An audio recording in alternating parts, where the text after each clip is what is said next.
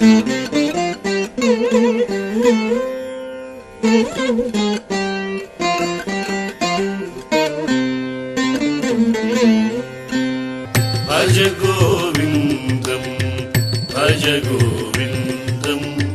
ગોવિંદમ ભજ મૂઢમતે સંપ્રાપ્તે સન્નિહિતે કાલે નહિ નહિ રક્ષતિ કૃકૃકરણી. ભજગોવીન્દમ ભજગોવીન્દમ ગોવિંદમ ભજ મૂઢમતે પ્રાપ્તે સન્નિહિતે મરણે નહિ નહિ રક્ષતે દુઃખકરણે. ભજ ગોવિંદમ ભજ ગોવિંદમ ગોવિંદમ ભજ મૂઢમતે. સત્સંગત્વે નિસંગત્વં નિસંગત્વે નિરમોહત્વં નિરમોહત્વે નિશ્ચલચેતં નિશ્ચલચિત્તે જીવનમુક્તિ. ભજ ગોવિંદમ ભજ ગોવિંદમ ગોવિંદમ ભજ મૂઢમતે. ભજ ગોવિંદમ ગોવિંદમ ભજ મૂઢમતે. શ્લોક ચાલે છે સત્સંગત્વે નિસંગત્વમ. સત્સંગથી સંસારમાં અનાસક્તિ પેદા થાય છે, સંસાર છૂટી જાય છે.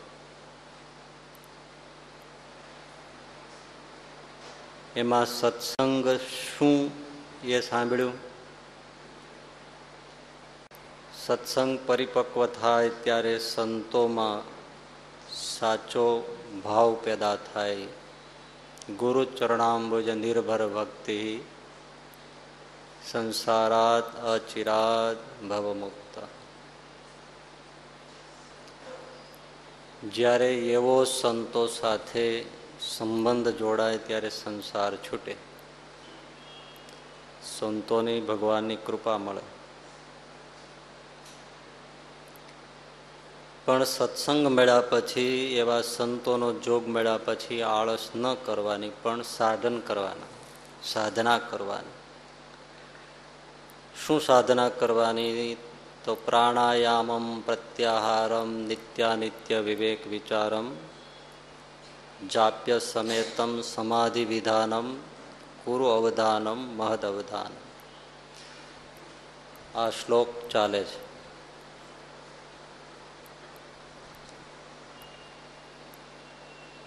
પ્રાણાયામથી લઈને સમાધિ સુધીની વાત, એટલે કે અષ્ટાંગ યોગની વાત. યોગ માર્ગી પણ અષ્ટાંગ યોગ હોય છે, ભક્તિ માર્ગી પણ અષ્ટાંગ યોગ હોય છે, અને વેદાંત માર્ગી પણ અષ્ટાંગ યોગ હોય છે. મૂળતઃ સાધના કરવાની છે. અષ્ટાંગ યોગના 8 અંગ યમ નિયમ આસન પ્રાણાયામ પ્રત્યાહાર ધારણા ધ્યાન સમાધિ. એક વાત હવે તમને ઉપયોગી નહીં હોય, પણ કદાચ રસ જેને હોય એને ઉપયોગી થાય એટલા માટે મને જે સૂજ્યું એ હું તમને કહી નાખું છું. ભવિષ્યમાં કોઈને એના ઉપર તો આખો સ્પેશિયલ વિષય મળી જાય એવું બાબત છે.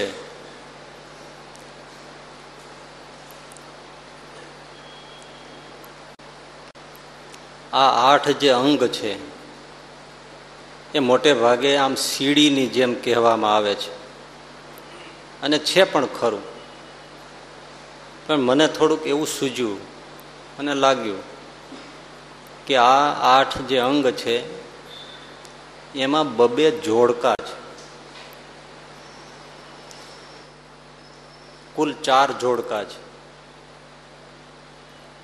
યમ નિયમનું એક જોડકું, આસન પ્રાણાયામનું બીજું જોડકું, પ્રત્યાહાર ધારણાનું ત્રીજું જોડકું અને ધ્યાન ને સમાધિનું ચોથું જોડકું. આ 4 જોડકા છે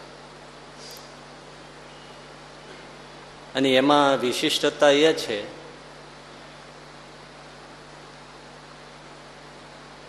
કે 4 માંથી ગમે તે એક જોડકું તમે સાધના તરીકે શરૂ કરી શકો. આગળ પાછળની અપેક્ષા નહીં, ખરી અપેક્ષા ખરી પણ ખરી, અને ન હોય તોય કંઈ વાંધો નહીં. આ હું એટલે કહું છું કે મેં જે લાગ્યું એ કહું છું, કંઈ યોગના પુસ્તકોમાં છે એવું નથી. વાત મને સૂજીએ કહું છું, પણ કદાચ કોઈ આમ ધ્યાનથી વિચારશે તો એને વાત સાચી લાગશે, ખોટી નહીં લાગે. ગમે તે જોડકું ગમે ત્યાંથી તમે કરી શકો. એમ સીડીની જેમ છે પણ ખરું ને સીડી નથી પણ ખરી. એમ જુઓ, યમ નિયમ, હા તો એ તમે એક જોડકું કરી રાખો, આગળ વધો ન વધો કોઈ જરૂર નહીં. યમ નિયમ ઉપર ધ્યાન ન આપો, સીધું આસન પ્રાણાયામ કરો તો કરે જ છે ને, લોકમાં નથી ચાલતું. ફાયદામાં થોડો ફરક પડે એ વસ્તુ અલગ છે, પણ જોડકું ગમે ત્યાંથી શરૂ કરી શકાય. આસન પ્રાણાયામ લગભગ બે સાથે જ ચાલે, પ્રત્યાહાર ને ધારણા એ સાથે જ ચાલે. આસન પ્રાણાયામ ન કરો કોઈ જરૂર નથી, છે પણ ખરી, પાછું એવું ભૂલ નહીં કરતા. જરૂર છે પણ ખરી ને જરૂર નથી પણ ખરી. સીધું પ્રત્યાહાર અને ધારણા કરો, કરી શકો. વૃત્તિઓને પાછી વાળી અંતર સન્મુખ કરવી, એમાં કંઈ તમે આસન પ્રાણાયામ કર્યા હોય કે ન કર્યા હોય, આપણા મોટો ભાગનો સમાજ છે એ ભગવાનની મૂર્તિમાં વૃત્તિ પાછી વાળીને રાખે જ છે અને ધારણા કરે છે. એને કંઈ બીજી આગળ પાછળના પ્રાણાયામ આસનની શરૂઆત કરી હોતી નથી. અને પ્રત્યાર ધારણા ન કરો, સીધા તમે ધ્યાન સમાધિનો અભ્યાસ કરો. પ્રેમ માર્ગ છે, ધ્યાન લાગી જાય તો પ્રેમે કરીને તરત સમાધિ થઈ જાય. પેલામાં પ્રાણનો નિરોધ કરવો પડે, આમાં ચિત્તનો નિરોધ થાય સીધો અને સમાધિ થઈ.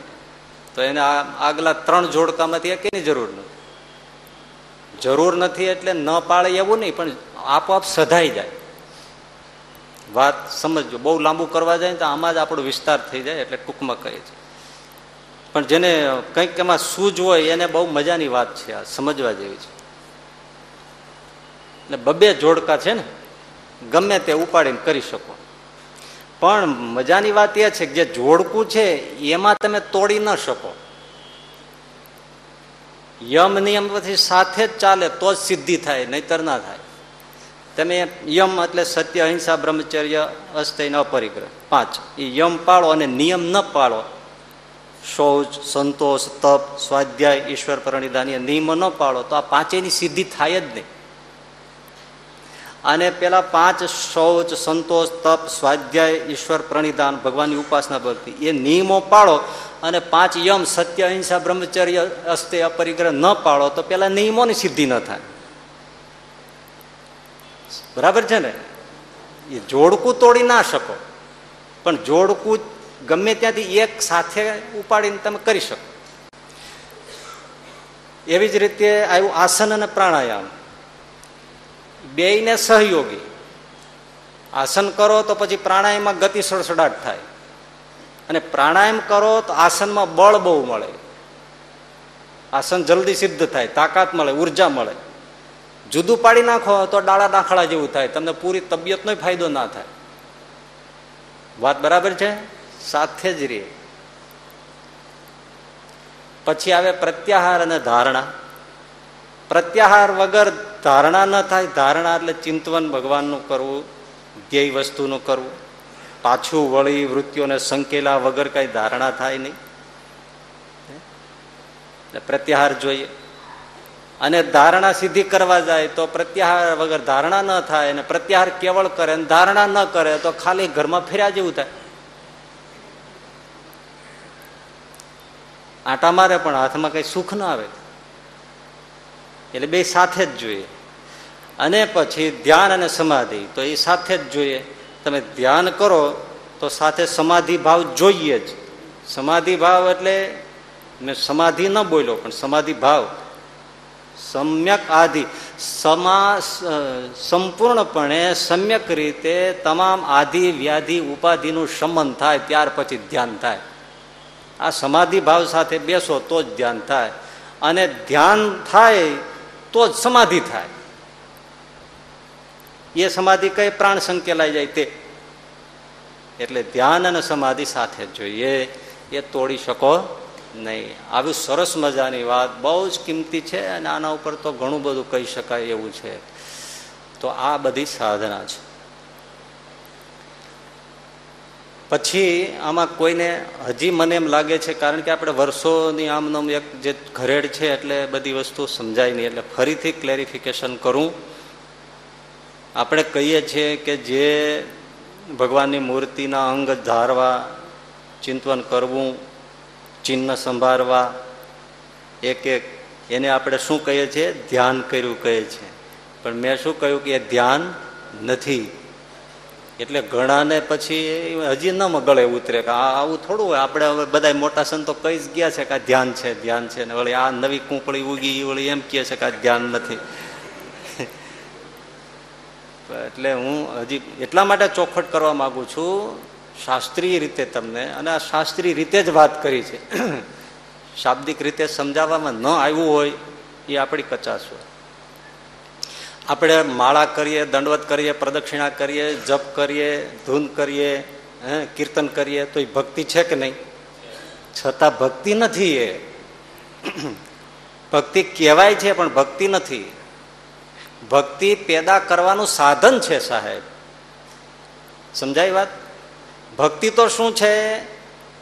સ્નેહો ભક્તિશ્ચ માધવે. ભક્તિ એટલે ભગવાનમાં સ્નેહ, અત્યંત પ્રેમ, એનું નામ જ ભક્તિ છે. એને ક્રિયા સાથે કઈ લેવા દેવા નથી, એમને બેઠો હોય ને પ્રેમ કરતો હોય,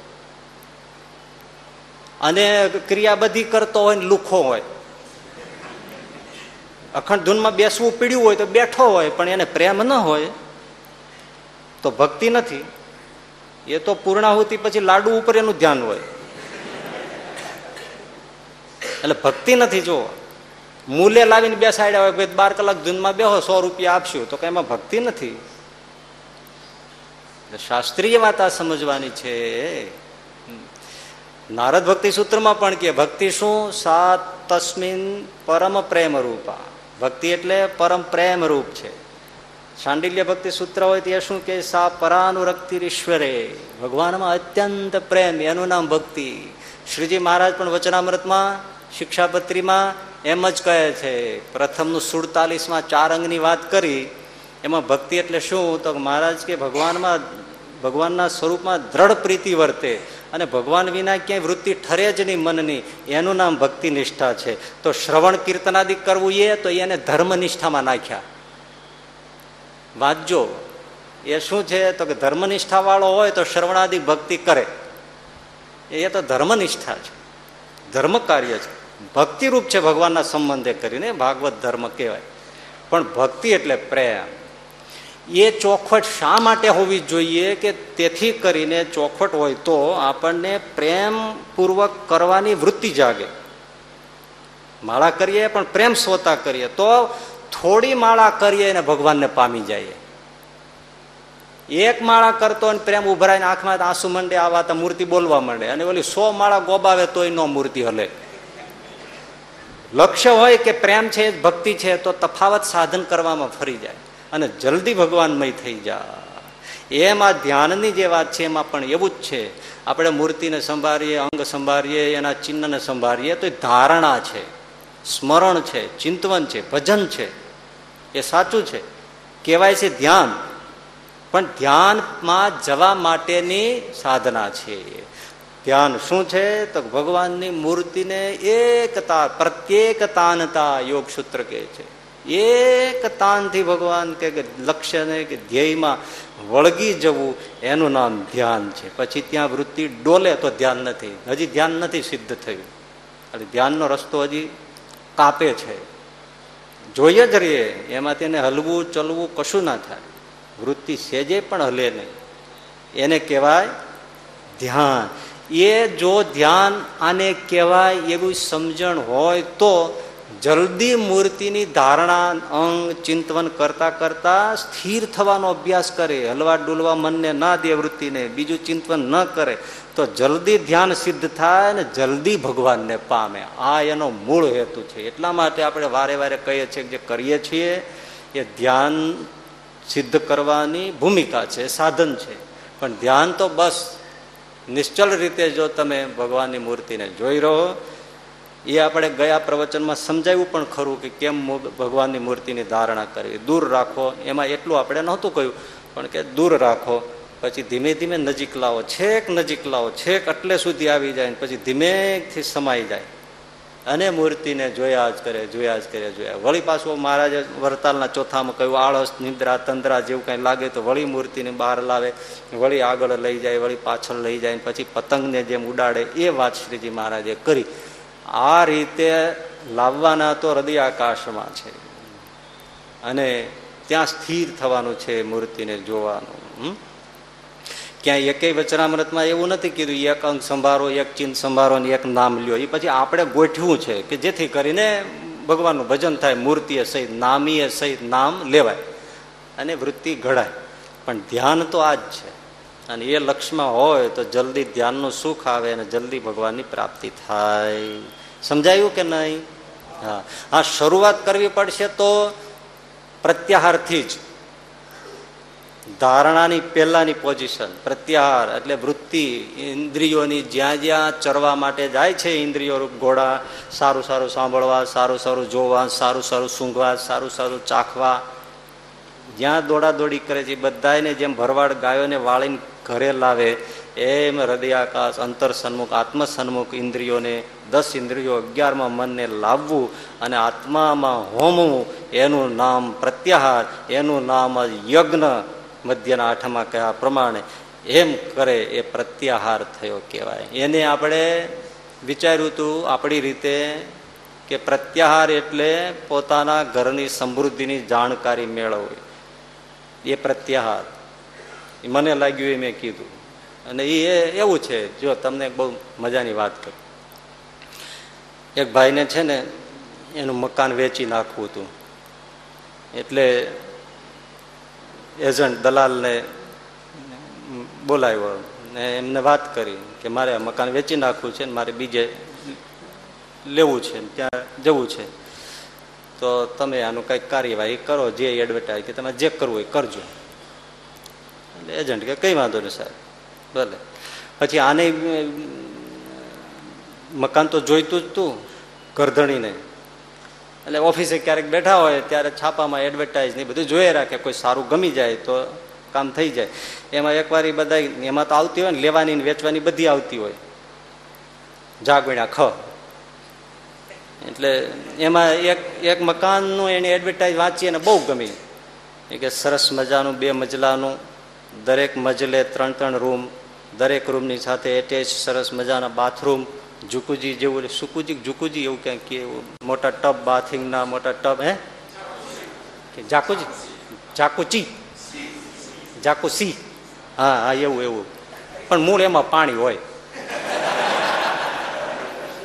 એ બધા સરસ મજાના મોટા ટબ, શાવર અને આ બધી વ્યવસ્થા, માં ઉપર સરસ મજાની ખુલ્લી અગાસી, અને એવા એરિયાની અંદર છે કે જ્યાં સામે દૂર એક ખળખળ કરતા ડેમના વહેતા પાણી દેખાય, પક્ષીઓનો કિલકાર દેખાય, ચારે બાજુ હરિયાળી દેખાય, ખુલ્લો અને પાછું પ્રદૂષણ મુક્ત એરિયામાં ચારે બાજુ વૃક્ષોને હરિયાળી, સિઝનના પક્ષીઓનો કલરવ અને સવાર અને સાંજનું મનોહર સૂર્યના દ્રશ્યો દેખાતું એવા લોકેશનમાં આ મકાન છે. આ માણસને થઈ ગયું આવું જ આપણે જોઈએ છે, ગમી ગયું એને. એટલે એ તો પેપર લઈ લીધું ને થેલા મૂકી દીધું ને હાજે એવો ઘરે. એજન્ટને તરત ફોન કર્યો, તમે આવી જાઓ, મને એક ગમી ગયું છે, એ જો મળી જાય તો મારા માટે એ પહેલાં કામ કરી નાખો. એજન્ટ આવ્યો, એ કે તમને ગમી ગયું છે, લાવો જોવા દો. એટલે જોયું, જોઈને તો એજન્ટ તો દાંત કાઢી કાઢી ઊંધો વળી ગયો. એ કે કેમ હસો છો? તો કે આ તમે જે વેચવાનું કીધું તમારું મકાન એની જ એડવર્ટાઈઝ મેં આપેલી એ છે.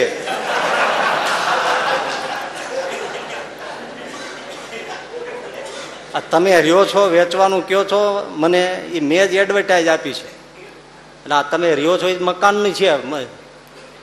બોલ્યો કે આવું સરસ છે. તો કે તમે કોઈ દી અગાસી ઉપર ચડીને નથી જોયું? તો કે ના. તમે જોવો તો હાલો, શું સિઝનની કિલકારી, શું આમ હવામાન, લોકેશન. ઓય લોકો તો મારે હવે નથી વેચવું. તો કે આવું સરસ છે. તો કે તમે કોઈ દિવસ અહીં હરી ફરીને ઘરે રહ્યા હો તો ને, એવું જ આપણું છે આ સમૃદ્ધિ.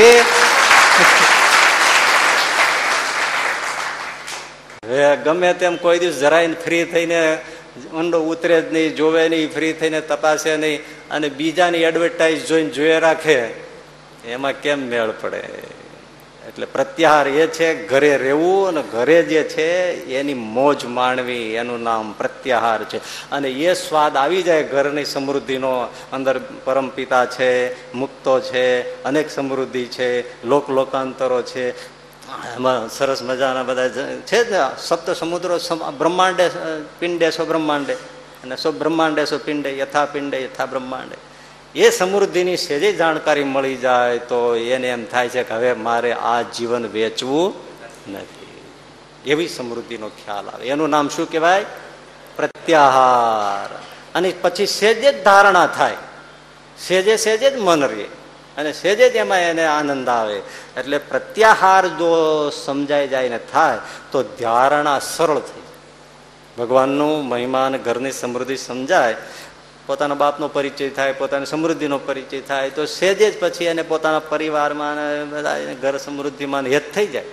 અને ફરી ફરીને પછી નોકરીના અવર્સ પૂરા થાય તો જ્યાં ત્યાં ન રખડે, પણ જલ્દી ઘર ભણી ભાગે. ઘરે દુઃખ હોય એટલે બહાર રહે. પછી ઘરવાળા કે તમે કેમ મોડા આવો છો? પણ અહીંયા આવીને શું કરે? કકળાટ સાંભળે. તમે ક્યાંક બે દાણા સરસ બધાના ભજીયા, ગોટા, કોઈ દાબેલી, શિખંડ, સરસ જ્યુસના પ્યાલા, હિંડોળા ખાટ સજાવી રાખ્યા હોય, આરતી ઉતારવાની ધૂપબત્તી રાખી હોય, આ તો વેલણ લઈને સ્વાગત કરે. તો એલો બહાર રેક ના રે તો પછી એટલે સમૃદ્ધિ પોતાની જાણે ને એમાં જો ઘરે સુખ આવે તો ધારણા સેજે થાય. અને પછી આવે ધ્યાન. ધ્યાનની તો વાત જ મૂકી દો. ધ્યાન તો શું છે ભાઈ? ધ્યાન એટલે એક દ્રષ્ટિએ તો સેવન કરવું, સેવવું. આ વૈદો નથી કહેતા ભાઈ તમે છે ને સુવર્ણ વસંત માલતીનું સેવન કરો, ઔષધ છે સુવર્ણ વસંત માલતી, એનું સેવન કરો તો તમને શરીરમાં આમ થશે. હે, ગરમી બહુ છે ને, હા, તો તમે દ્રાક્ષ, વરિયાળી, સાકર એનું સેવન કરો. હવે સેવન કરવું એટલે પીવું, બાકી એના વાંચે રાખો ને ગુણ ગાય રાખો તેમ કઈ થાય? વરિયાળી આખો દી કરી રાખો એમ કઈ ગરમી જાય? સેવન કરવું પડે. સેવન એટલે પીવું પડે. ત્યારે ધ્યાન છે એ પાન કરવા બરાબર છે. મૂર્તિને પીવું એનું નામ ધ્યાન છે. પાન રસ પીવો એટલે રસ, પ્રેમ રસ પાને તું મોરના પીછધર, નરસિંહ મહેતા કહે છે. આ રસ પીવડાવો મને, ને એ રસ નહીં તો કાં સુખ જેવા જોગી જાણે ને ગોપીઓ જાણે ને કાં શંકર જાણે, એવી બધી વાતો નરસિંહ મહેતાએ લખી. એટલે ધ્યાન એટલે ભગવાનની મૂર્તિનું સેવન કરવું ને પાન કરવું. અને પીવે તો પુષ્ટિ થાય. અને સેવન એટલે કેવું, ને ધ્યાનમાં જેમ છે એ પાન કેવું છે કે એ વૃત્તિથી ને નેત્રેથી પીવે છે. પછી આપણે તમે દ્રષ્ટાંત આ સાંભળ્યું જ હશે. એટલે ચકોર પક્ષીને ચંદ્ર સાથે બહુ લગાવ. એટલે પૂર્ણિમાનો ચંદ્ર ખીલ્યો, ચકોર આમ બેસી જાય એટલે ચકોર એ ચંદ્ર સામે આમ જોઈએ જ રહીએ. જો જોયું, ધ્યાન જોવો, આ ધ્યાન જુઓ તમે ચકોર ચંદ્રના ચકોરનું. અને એમ કહેવાય છે કે ચંદ્ર ઊંચે ચડતો જાય તો એની આંખ કે એનું જે ચાંચ મોઢું એ પાછું ન ફેરવે, આમ થઈ જાય. અને જેમ ચંદ્ર છેક પશ્ચિમમાં જાય ત્યારે આખું ચકોર પક્ષી બેન્ડ થઈ જાય, અને પણ ચંદ્રને જોવાનું છોડે નહીં. આવી એની ચંદ્રની ઉપાસના છે, ધ્યાન છે.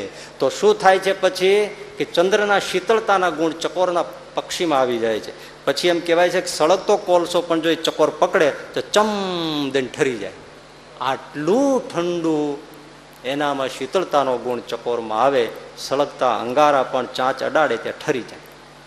આ શરદ પૂર્ણિમામાં સાકર આમ ખુલ્લી રાખે અગાસીમાં, પછી એ સાકરને દૂધમાં કે દૂધ પૌવામાં નાખીને પીએ તો એસિડિટી છે ને આમ ધુબાકા મારથી ભાગી જાય, મુઠ્ઠીઓ વાળીને ભાગે.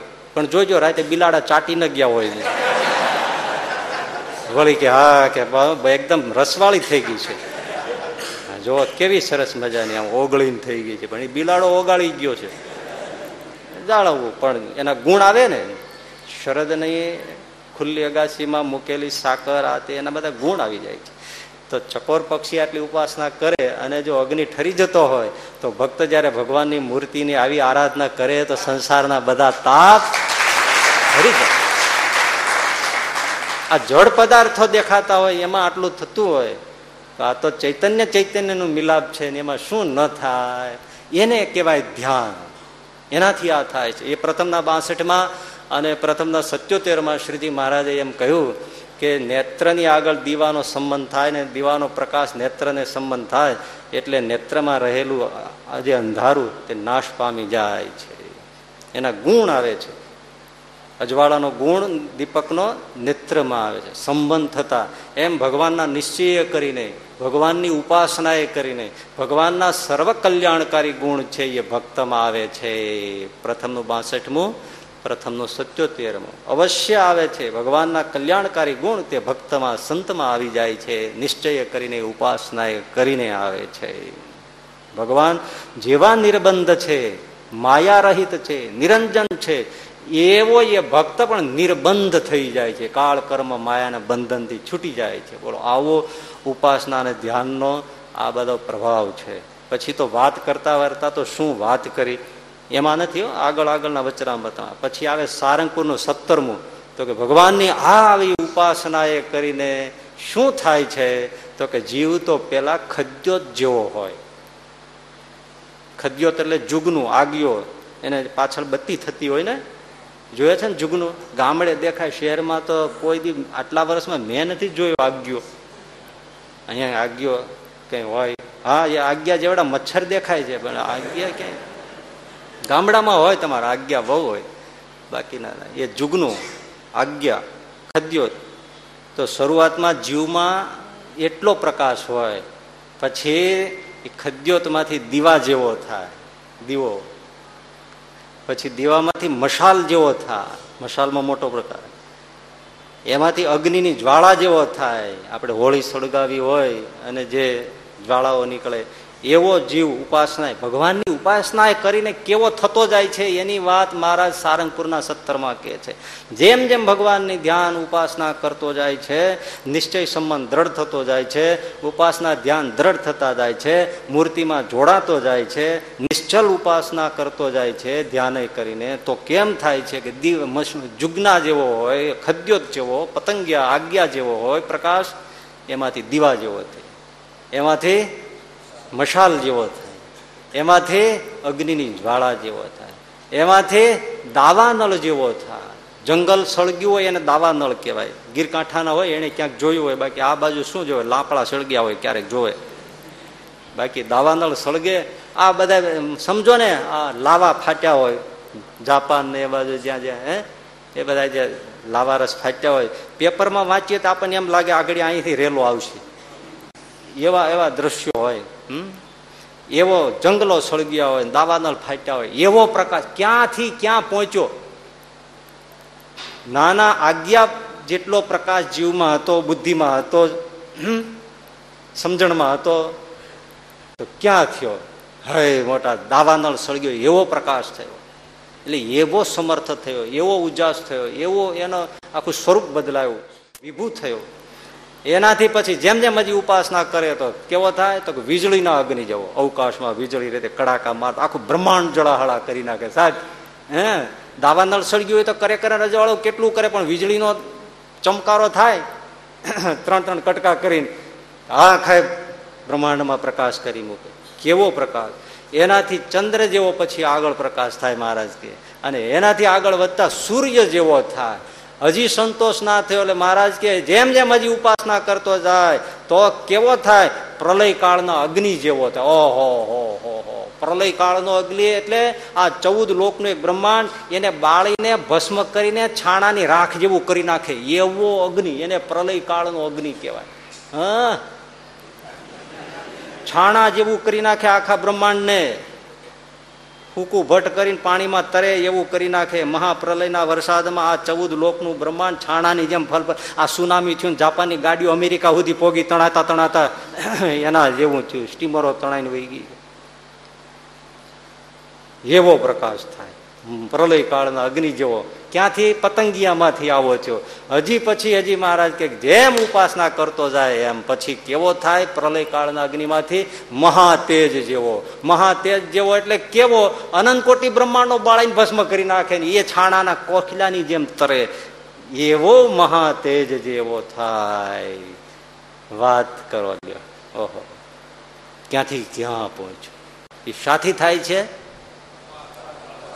સાથી ભગવાનના ધ્યાન ઉપાસનાથી થાય છે. લ્યો, આવું છે. હવે જો આ બધું સમજાય તો કોઈ કરે, અને ક્યાંથી ક્યાં પહોંચાય છે. હવે આવું જે મહિમાવંત ભગવાનની ઉપાસના ધ્યાન એ માર્ગે ચડાય, ચડ્યા પછી ટકાય, ટક્યા પછી સફળ થવાય, સફળ થયા પછી પાછું એમાંથી ચ્યુત ન થવાય, ભંગ ન થાય, કચાશ ન રહી જાય. એ બધું કરવા માટે એકડેથી છેક સુધીમાં શું જરૂરી?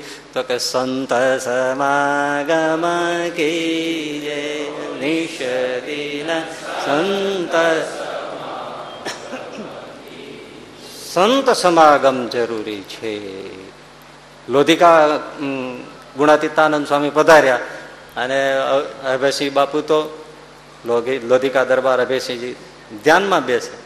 એક દિન, બીજો દિન, ત્રીજો દિન થયો ત્યાં તો ગુણાતીતાનંદ સ્વામી કે દરબાર તમે રસોઈ આપી દો છો, મોતિયા લાડુ ને ફલાણા ચૂરમાના લાડુ ને આ માલપુડા ને એ બધું કરજો કરજો, અમે કંઈ કરતા નથી, પણ અમે કંઈ મોતિયા લાડુના ભૂખ્યા છે. તારા મોઢા મોઢ સંભળાયું, તારા મોતિયા લાડુના હું અમે ભૂખ્યા છે, ભાડ્યા નથી.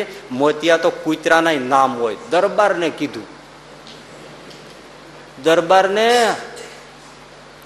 આપણે તો બીજા એ જમાનાના દરબાર, આજના નહીં, આજના તો બધા પાણી ઉતરી ગયા હવે, પણ ત્યારે ન કહેવાય. કહેવાય હું દરબારને કીધું, ગામ ધણી પાછા દરબાર, મોતિયા તો કૂતરાના નામ હોય,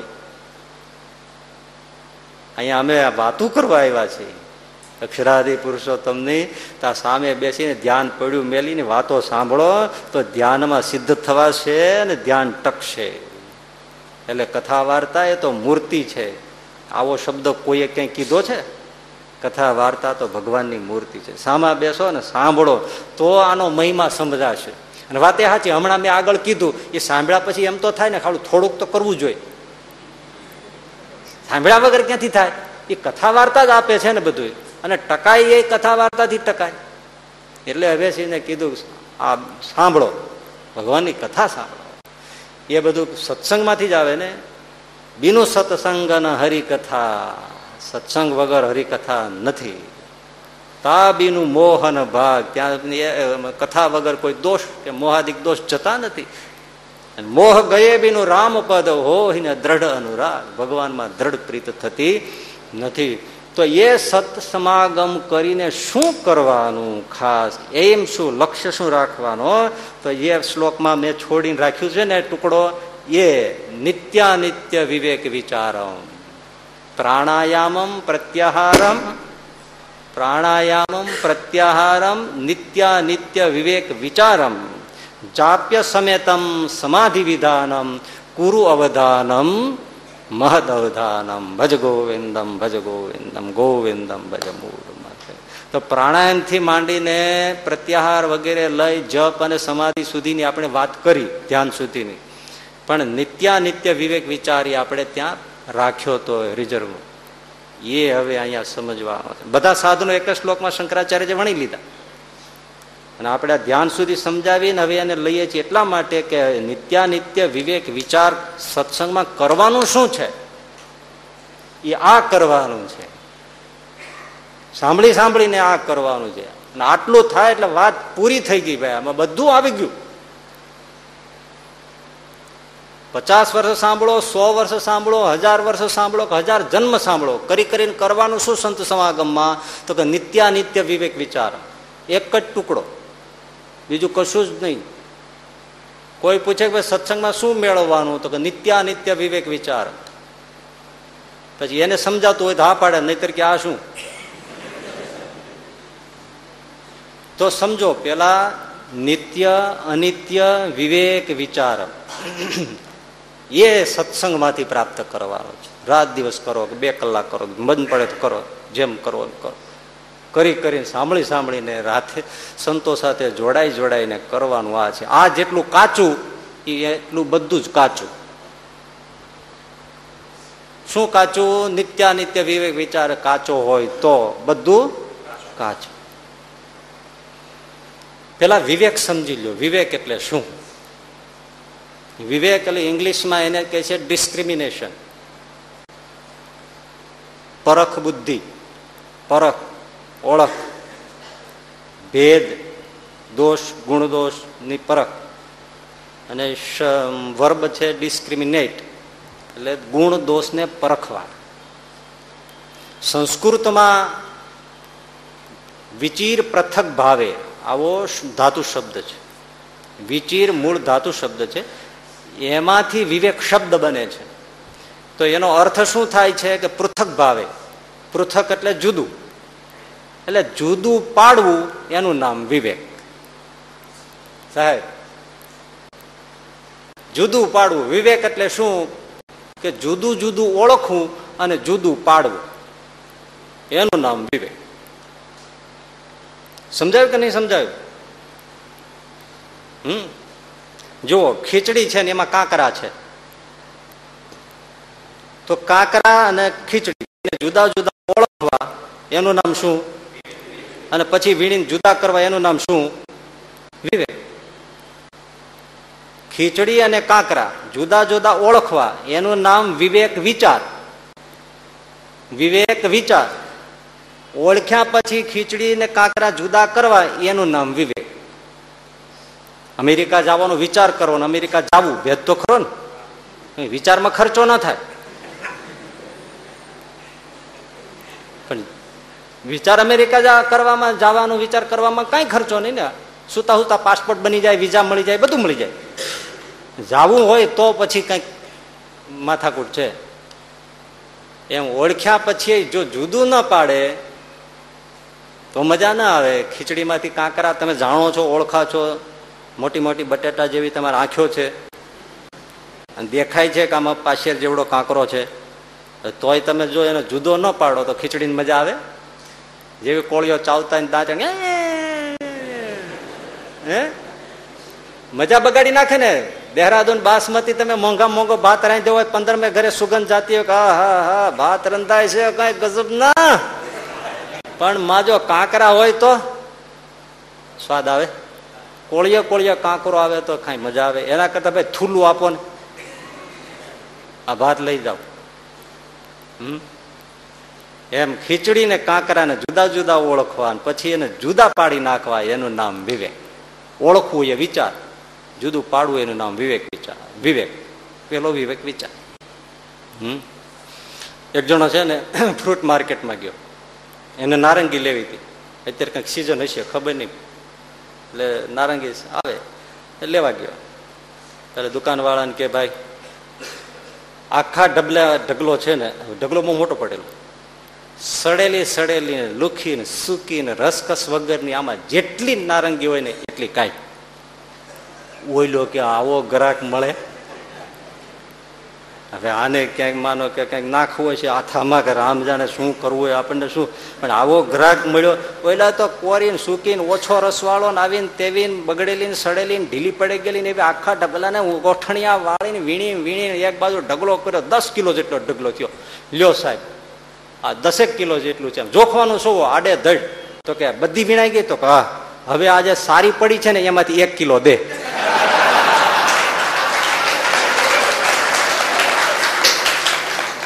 જો એને શું કર્યું, ઓલાને અંધારા આવી ગયા છે, પણ માલ તો જ સારો મળે ને. આને કહેવાય વિવેક. બધું નોખું છાણી વાણી નોખું કરી નાખવું અને પછી અસલી માલ પકડવો, એનું નામ વિવેક. હા, પણ આ વિવેક ને શું કહેવાય? એક એક શબ્દ ધ્યાન રાખજો. શબ્દ આ પદાર્થ વિવેક છે. સોનું ઓળખવું, ચાંદી ઓળખવી, લોઢું ઓળખવું, ત્રાંબુ ઓળખવું, ધૂળમાં કેટલા પ્રકાર હોય, ચોખામાં કેટલા પ્રકાર હોય આપણને ખબર ન પડે, પણ ઘણા ચોખા હોય ને આપણે આમ લઈને બરાબર છે, પણ જેના જાણતર હોય ને આમ તરત નજર કરે એ ભાઈ જવા દે, જવા આના આટલા ભાવ ન હોય, જવા દે, એને ધંધો છે. અને આપણે તો જરા સારા બાળીને આમ લાગે સારા એટલે કંઈક ના બરાબર છે, તો કે ના આમાં કંઈ નથી, આ જવા દે જવા દે, એવું છે. જાણતલની દ્રષ્ટિ જુદી. એટલે પણ એ બધો શું થયો? પદાર્થ વિવેક. આપણે કાપડ હોય બધા આપણને સારા જ લાગે, પણ દરજી હોય ને જાણતલ હોય એ તરત આમ અડીને કે જોઈને તરત કહી દે ને કે ભાઈ આ મૂકી દો, આ લ્યો. જાણતલની વાત જુદી છે, પણ આ બધો પદાર્થ વિવેક કહેવાય. શું કહેવાય? એના પછી છે ને વ્યવહાર વિવેક છે. વ્યવહાર વિવેક શું છે? તમારે ત્યાં કોઈ આવે એને કેમ બોલાવો, કેમ ચલાવો, કેમ બેસાડવો, એ પછી મહેમાન આવ્યા છે એ ખીચડીનો છે, લાપસીનો છે, હા એ ઓળખીને કરવું પડે. હવે તમે પાત્ર ન હોય ને લાપસી ચખાડી દો તો 15 દિવસ સુધી જાય નહીં, તો આપણે શું કરવું? એને તમે તીખી ને એવી બધી કામ મીઠું ના ભૂલી ગયા હોય એવી કઢી ખવડાવો, સવારે થેલી લઈને વિયો જાય અને માથાકૂટ થાય ને. જેનો જેમ એનો આગતા સ્વાગતા કરવી જોઈએ. આ શ્રીલંકાના રાષ્ટ્રપ્રમુખ મુંબઈ વાનખેડે સ્ટેડિયમમાં આ ફાઇનલ જોવા આવ્યા હતા કપ, એ કે મને હસ્તધૂનન કરવા માટે પાકિસ્તાનના વડાપ્રધાનની જેમ બે ટીમોની સાથે ન મિલાવ્યા, મારું જોઈએ એવું સન્માન નથી રાખ્યું. તો જો અત્યારે ઠરડાઈને બેઠા છે ને એને કંઈ હુકમ કર્યો છે બધા એના ક્રિકેટરોને કે ભાઈ આવો પાછા, એ બધી બબાલ હાલે છે. એટલે મહારાજ કે જ્ઞાની હોય ધ્યાની હોય બધા વ્યવહાર સમજી રાખો.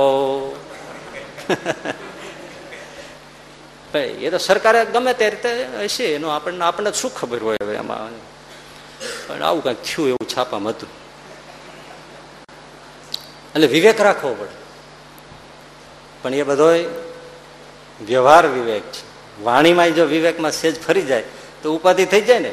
એક જણો છે ને કન્યા જોવા ગયો, છોકરી જોવા, એની સાથે એના હશે મિત્રો હશે કે કાકા કે કોઈ હશે બીજા હશે, એ જમવા બેસાડ્યા. પછી ઓલી જે છોકરી હોય એ જ પીરસે ને તે બધું પીરસતી છે, તેમાં મૂર્તિઓ જે જોવાયો હતો એને વળી તરસ લાગી છે. તો ઓલી છોકરીને કે બેન જરાક પાણી આપો ને, તે ઓલા પાણી લઈ આવીને કે લે મારા ભાઈ પાણી પી લે અને વળતી બસમાં જા. એટલે એને બેન કહેવાય? હા, મૂર્ખાની એટલી ખબર નહીં. બેન જરા પાણી આપો ને, તો લે મારા ભાઈ પી લે. વિવેક રાખવો પડે. એક જણો રાત્રે મોડો આવ્યો ને પછી એને ઘરના એકલા જ છે વાઈફ ઘરે, પછી સુઈ ગયા છે ને આ તો રખડીને ક્યાંકથી આવ્યો છે, કોઈ જગ્યાએ ગયો છે મિટિંગમાં ક્યાંય, તે બારણું ખખડાવે પણ હોય કાંઈ જાગે. આપણે ગામડામાં જૂના જમાનામાં નામ ન બોલતા ને, હજી ગામડામાં નથી બોલતા, શહેરમાં તો બધું ભેળાઈ ગયું છે. હા, અમે ક્યાંક ક્યાંક પધરામણીએ જઈએ ને તે પછી બેનો હોય સમય નક્કી હોય, આયોજકો હારે હોય તો લઈ જાય, પછી બેનો તો ઘરમાં રહીએ, આયોજકો કે ક્યાં છે, એટલે પછી કેવડાય કેમ એ ગિરધર આવશે હમણાં. એટલે આપણને એમ થાય ગિરધર એનો છોકરો છે,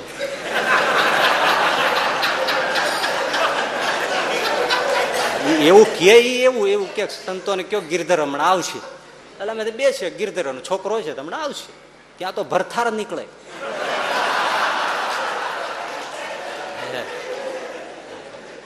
ઓલું તો બોલ્યા વગરથી, બોલ્યા ઉપરથી ખબર પડી જાય, એમ જ કે એ હમણાં આવશે એટલે ખબર, ઈ એટલે ઈશ્વર, ઈશ્વર એટલે એનો ધણી, ઈ ઈશ્વરનો ઈ ઈ ઈ આવશે. અને કાંઈ ન હોય તો સાંભળ્યું ત્યાં તો એ જ સાંભળે.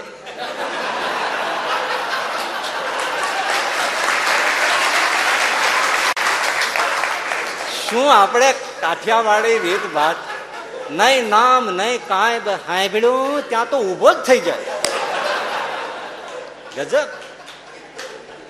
અને એનાથી પછી થોડી રીત વાતમાં એવું હોય, બબલાના બાપા, બબલાની બા, એમ એમ આવ્યું એટલે ઓયલો છે ને રાતે આવી હાકળ કકડાય, બબલાની બા, હે બબલાની બા, બા બબલાની બા જાય. પણ હવે ઓલું કાંઈ ઉઠે નહીં, મગજ વિયો ગયો, સાન ભાન ભૂલી ગયો, થાક્યો પાક્યો, બબલાની બા, એ બા, એ બા.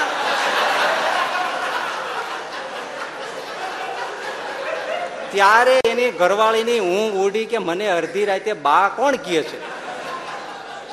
પછી ખબર પડી આ તો એ છે. આવીને બાવડું તો ખોલ્યું પણ એટલી વઢી, તમને આટલી ખબર નથી પડતી મને બા ન કહેવાય, મારા બાપ.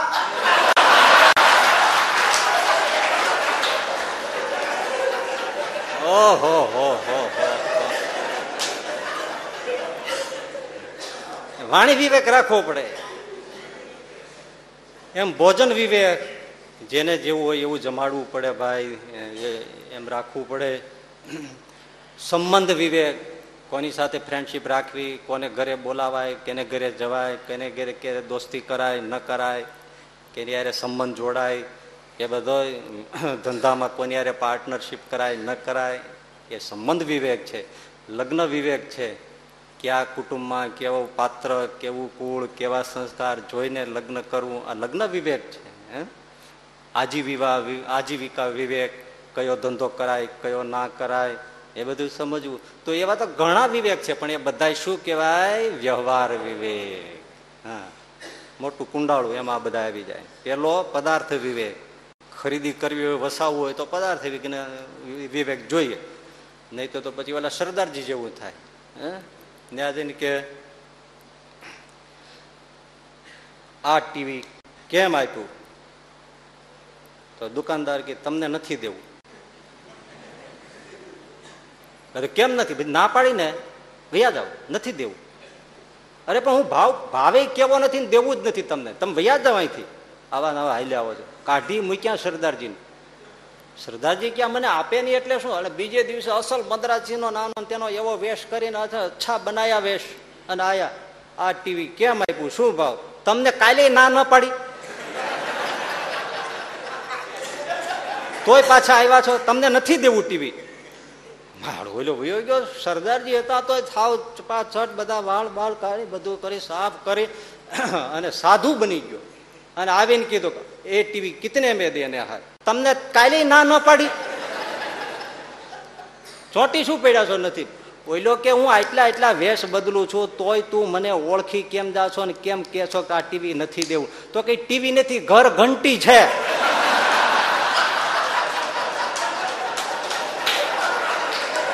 ત્રણ દીથી મીંડ્યા છો, આ ટીવી કેમ આપ્યું, આ ટીવી કેમ આપ્યું, હોય તો દઉં ને. હાથ મૂકો ત્યાં ઓળખાઈ જાય. વેશ ગમે એટલા બદલો પણ અંદરનું કાળજું ક્યાંથી બદલાય. હે, હમણાં મને એક ભાઈ સરદારજી કહેતા હતા, ટીવી લઈ આવ્યા કલર ટીવી, તે પાણીના હોજમાં બોળ્યું, પાળી ગયો એક જણો, એટલે આમાં કાં બોળો, તો કલર જાય છે કે નહીં જોઉં છું. પદાર્થ વિવેક હોવો જોઈએ.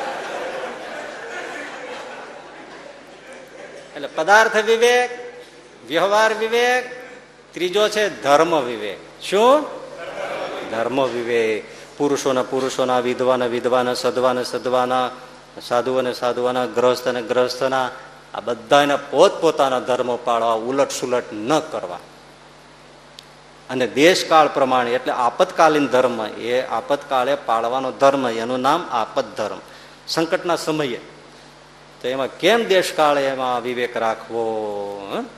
તમે માનો કે સાધુ છે, સ્ત્રીઓને બોલવાનું હોય ને અડવાનું ન હોય, સહજાનંદ સ્વામીના સાધુ પ્રમાણે ન હોય, પછી આ જે વાત હોય તે હોવાની વાત અલગ. તમે રોડને કાંઠે સાધુ ઊભા છે, બહેનોને અડતા જ નથી, એનો નિયમ છે, શાસ્ત્ર નિયમ છે, ગુરુનો ઇષ્ટનો નિયમ છે. પણ એ વખતે કોઈ બેન હોય એ ત્યાંથી આમ હાથમાં થેલી હોય ને કંઈક છોકરું કાંખમાં તેડ્યું હોય અને એ રોડ ક્રોસ કરવા માટે આમ જવાની હોય અને એને આમ પગ દેવો અને બેનનું ધ્યાન આમ હોય અને આમથી આમ ગાડી સડસડાટ કોઈ ગાડી કાર ફોર વ્હીલ પૂર જડમાં આપતું હોય ઝડપમાં અને બેનને ખબર ન હોય. હવે તને બૂમ પાડવા જાવ ત્યાં અંટાઈ જાય. તો એ વખતે એનો હાથ પકડી અડીને ખેંચીને પ્રાણ બચાવવો એનું નામ કહેવાય ધર્મ વિવેક. પછી તમે એનો વ્રત ઉપવાસ જે કરવો એ કરી લ્યો, પણ એ ટાણે મારે અડાય નહીં એમ કહીને સ્ત્રીને મરવા દેવાય નહીં. જો મરવા ગયો તો ધર્મ ન થયો, અધર્મ થયો. એટલે એને ધર્મ વિવેક રાખવો જ જોઈએ. શિક્ષાપત્રીમાં જ કીધું છે, ઘરનું નથી કહેતા. પ્રાણ સંકટ હોય તો આવી રીતે બોલીને અડીને પણ પોતાની અને સ્ત્રીની રક્ષા કરવી, પ્રાણ રક્ષા કરવી, આ ધર્મ વિવેક છે. સ્ત્રી કે પુરુષ ઘરે છે, ઠાકોરજીની સેવા કરે છે, પણ એ વખતે એનું નાનું છોકરું ભૂખ્યું થઈને રડતું હોય, પીડાતું હોય, દુઃખી થતું હોય તો એને પૂજા મૂકીને પણ છોકરાને દૂધપાન કરાવીને એને રાજી રાખવું એ પેલો ધર્મ છે. પછી છોકરું સમજી જાય, શાંત થઈ જાય, પછી માળા કરો, ભજન કરો, ઠાકોરજીને આરતી કરો ને. પણ ઓલું રોયા રાખે ને કઈ હું તો માળા જ કરું, છોકરા તો બધી મોહ માયા, ત્યાં શું કામ લગ્ન કર્યા? તો પેલા ખબર નહોતી આ મોહ માયા આવવાની છે, હવે મોહ માયા થઈ ગઈ. સાચવો એને, એ છોકરું સમજતું નથી ને ભગવાન શું છે, પૂજા શું છે. એને તો ભૂખ છે એ જ ભગવાન છે, રોટલો છે એ જ ભગવાન છે, એને દૂધ જોઈએ. તો ધર્મ વિવેક, તમે પૂજા કરતા હો, બૈરા પૂજા કરતા હોય અને એ વખતે પછી એને એમ થાય હાલો હવે મંદિરે જવું છે, મંદિરે જવા નીકળી જાય ને વૃદ્ધ સાસુ સસરા હોય અને એ બિચારા દવા વગર કે ચા પાણી વગર કે નાસ્તા વગર એ વિલાતા હોય, પીડાતા હોય, પડકું ફરાતું ન હોય, ટેકો દઈને ઊભા ન થવાતું હોય, બાથરૂમ જવાતું ન હોય, તેને મદદ ન કરે ને મંદિરે જવું છે, મંગળા ચૂકી જવાય, શણગાર ચૂકી જવાય આરતીના કરવાના અને ભાગી નીકળે તો એ ધર્મ વિવેક નથી, અધર્મ કર્યો. એનાથી ઠાકોરજી રાજી ન થાય. તો ત્યારે આરતી શણગાર હોય નિયમ તો મૂકીને પણ વૃદ્ધ માતા પિતાની સાસુ સસરાની સેવા કરી લેવી, જરૂરનું જેટલું હોય એટલું પૂરું કરીને પછી રજા લઈને જવાય કે હવે હમણાં આવું આરતી કરીને, તો એને કહેવાય ધર્મ વિવેક. પૈસો છે, દાન કરવું છે, પણ જ્યાં ત્યાં જેમ તેમ આપી દો એવું નહીં. સમાજની કઈ માંગ છે, સંપ્રદાયમાં શાની માંગ છે, ધર્મ જગતમાં શાની માંગ છે, એવી રીતે પૈસાનું દાન કરવું, એનું નામ કહેવાય ધર્મ વિવેક છે, ધર્મ વિવેક છે. તો આ બધું જે સમજવું એને કહેવાય ધર્મ વિવેક. હવે છે તત્વ વિવેક, ચોથો એનું નામ શું? નામ બસ એ આ નિત્ય અનિત્ય વિવેક વિચારમ, એ તત્વ વિવેક આવ્યું, એ મુખ્ય. એ તત્વ વિવેક જાણે તો શું થાય? તો મોક્ષ માર્ગમાં વિઘ્ન ન આવે, સીધો મંજિલે પહોંચે, વિઘ્ન વગર, વિક્ષેપ વગર.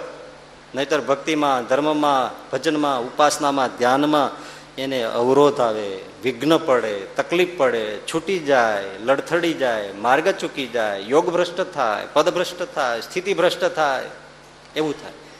એટલે તત્વ વિવેક હોય તો નિર્વિઘ્નપણે ભગવાનને પામે. ચોથો તત્વ એ આ નિત્ય અનિત્ય વિવેક વિચાર. શબ્દ તો ગોફી જ લેજો ડૂંટી સુધી. શું? નિત્ય અનિત્ય. નિત્ય અનિત્ય કેવો? નિત્ય. બે શબ્દો છે, નિત્ય અનિત્ય. એનો જે વિવેક વિચાર કરવો એનું નામ સત્સંગ કર્યું કેવા. નિત્ય અને અનિત્ય, બસ આ વિવેક આવી જાય સત્સંગ કરતા કરતા, એનો વિવેક આવે. તો નિત્ય એટલે શું? કે જે ક્યારે નાશ ન પામે, નિત્ય અખંડ છે ને છે જ, ક્યારે ટળે નહીં, અવિનાશી, શાશ્વત, નાશ ન પામે, એને શું કહેવાય? નિત્ય. શું કહેવાય? અનિત્ય એટલે નાશવંત. આજે છે ને કાલે ન પણ હોય, અને આજે હોય ને કાલે ન પણ હોય, કદાચ હોય તો કાલ જેવું ના હોય, કાંઈક ફેરફાર થઈ ગયા. આ તમે આટલી ઉંમરના બેઠા છો, તમારા વાળની અંદર 250 વાળ ધોળા હોય, હવે રાત પડે ને સવાર થાય તો 255 થઈ જાય, ખબર નથી પડતી, પણ થઈ તો જાય. કાલે હતા એવા આજે ના રહ્યા, અને આજે હશું એવા કાલે નહીં રહીએ. એટલે એ અનિત્ય થયું.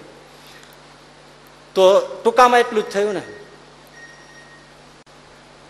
અવિનાશી ને વિનાશી, શાશ્વત અને અશાશ્વત, એ તત્વને જાણી લેવું, એનું નામ નિત્યાનિત્ય વિવેક. સમજાયું કે નહીં? હવે બે શબ્દો ધ્યાન રાખવાના, નિત્ય અને બસ. નિત્ય એટલે અવિનાશી, અનિત્ય એટલે વિનાશી. એ તત્વને ઓળખી લેવાની, એ વિવેક દ્રઢ કરો, એનું નામ નિત્યાનિત્ય વિવેક વિચાર. આ વેદાંતનો શબ્દ છે, જ્ઞાન માર્ગી શબ્દ છે, પણ આ અદ્ભુત વસ્તુ છે. અને એ સમજીને પાકું થઈ જાય એટલે સત્સંગ પૂરો. ત્યાર પછી નિસંગત્વ આવશે. આટલું ઠેલાતું જાય છે, આને લીધે ઠેલાતું જાય છે. એક પત્ની એના પતિને કહેતી હતી ને કે હું મરી જાઉં તો તમે જો ને, શાહજહાં મુમતાજની પાછળ તાજમહાલ બંધાવ્યો, તો તમે શું કરો? તો હોય લો કે હું તાજમહાલ બંધાવું. જમીને લેવાઈ ગઈ છે, પ્લોટે લેવાઈ ગયો છે, બધું નક્કી થઈ ગયું, તું જ મોડું કરસ.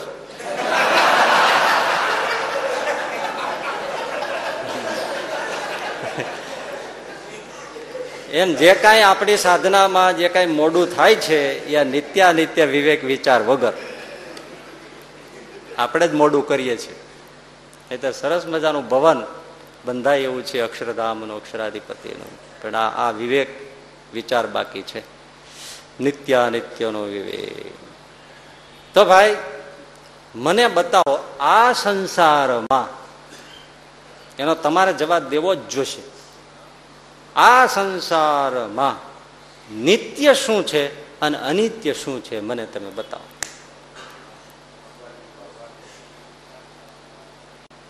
બોલો,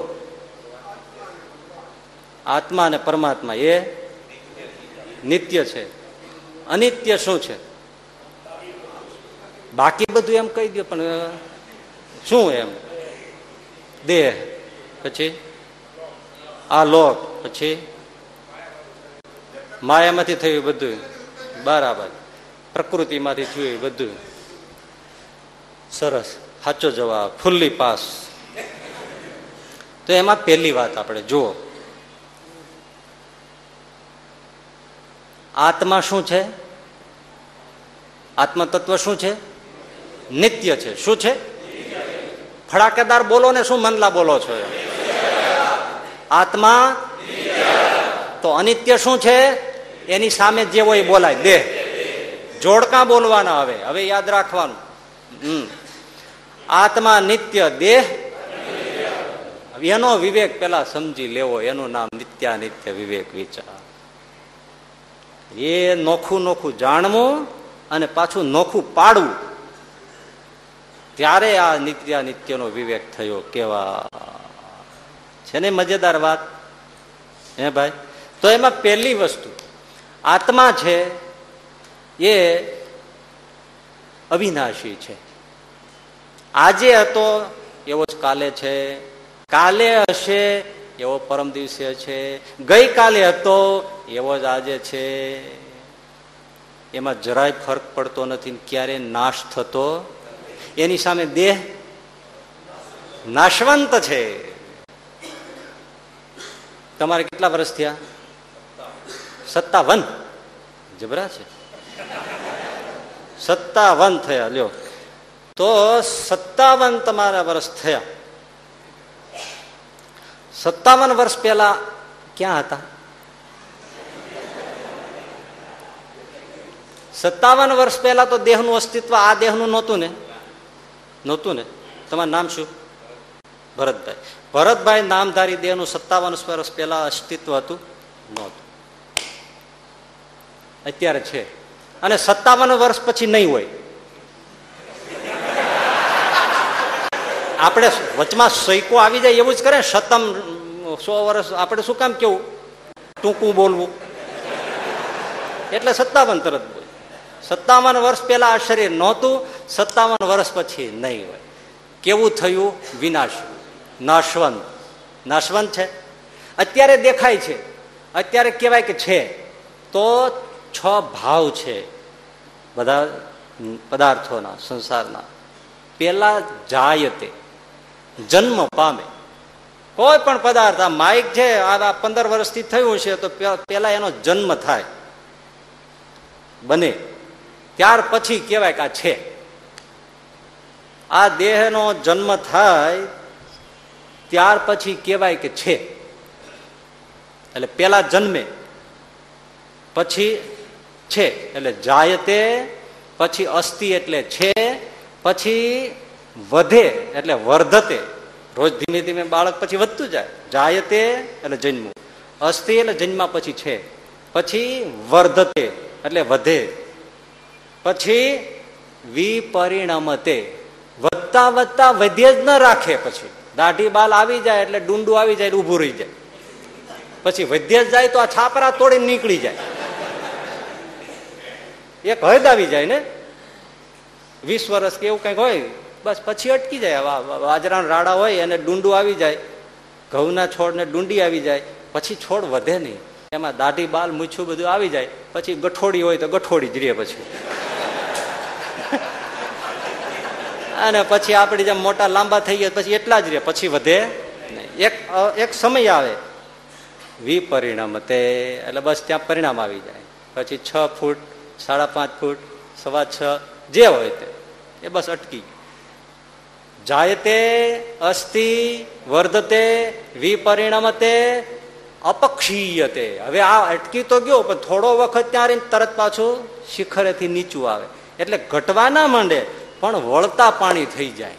વળતા પાણી એટલે શું? શરીર, ઇન્દ્રિયો, એની બધી શક્તિઓ બધી જવા માંડે, અને પછી છેલ્લે ક્ષીયતે, નશ્યતિ, પછી નાશ પામી જાય. જન્મે, છે, વધે, અટકે, પછી વળતા પાણી. આ મોટા ભાગના વળતા પાણી થઈ ગયા છે ને, અને ઘણા હજી વધ્યા જાય છે. બધી ત્રણેય કેટેગરી છે, આમાં ત્રણેય છે, હજી વધ્યા જાય છે. જો નાના નાના ટબરિયા બેઠા હજી વધ્યા જ જાય છે, એને દાઢી મૂછના કોઈ ઈશારા નથી, એટલે હલા જાય, પછી અટકી જાય છે, અટકવા. પછી અમુક જો વળતા પાણી થઈ ગયા, અમુક જો બધા ખુરશીઓ ગોતી લીધી છે, વળતા પાણી. હવે પેલા જેવા આંખોમાં દાંતમાં તાકાત હતી, કાનમાં તાકાત હતી, પગમાં તાકાત હતી, એવી છે હવે આપણે ઘણા. પેલા તો આમ જુવાની માં કોઈનો હાથ પકડે ને, આમાં હેન્ડશેક કરે ને, તો આપણે ભાઈ એમ મૂકી દે ને, પણ શું કરે છે, કડાકા બોલાવે આંગળીઓના. એવા કોક તો શીઘ્રાની જેમ પકડે, એને તેમ થાય હેત કરું છું, પણ તારા હેતને આ ભાંગી ગઈ, હળદર ચોળવી પડશે, મજબૂત દૂધનો પીધેલો આમ કરે તો આપણને મળી નાખે બધું. પણ એવો ને એવો રે, આંખો એવી ને એવી રે. પેલા કેવી આંખો હતી આપણી? અંધારે અધ ગાવ, અડધો ગાવ, 2-2 કિલોમીટર અંધારે, અંધારે અધ ગાવ નાખી નજરું પોગતી. હવે પાહે ન હુજે કાંઈ ઉમર થતા બાંધડા, નજીકમાં કાંઈ ન દેખાય, આમ જોય તો હું વાસડું બેઠું છે, વાસડું નથી, તમારા છોકરાનો છોકરો બેઠો છે, કાંઈ દેખાય નહીં. ગઈ જટિયા જુવાની, ગઈ જટિયા જુવાની અને ગઈ ચટકતી ચાલ. હાઈલો જતો હોય કેવું લાગે, એમ કેસરી નાનો બાળ હાઈલો જતો હોય, એવો રૂડો રૂપાડો લેવિસ નું જીન્સ પહેરીને હાઈલો જતો હોય તો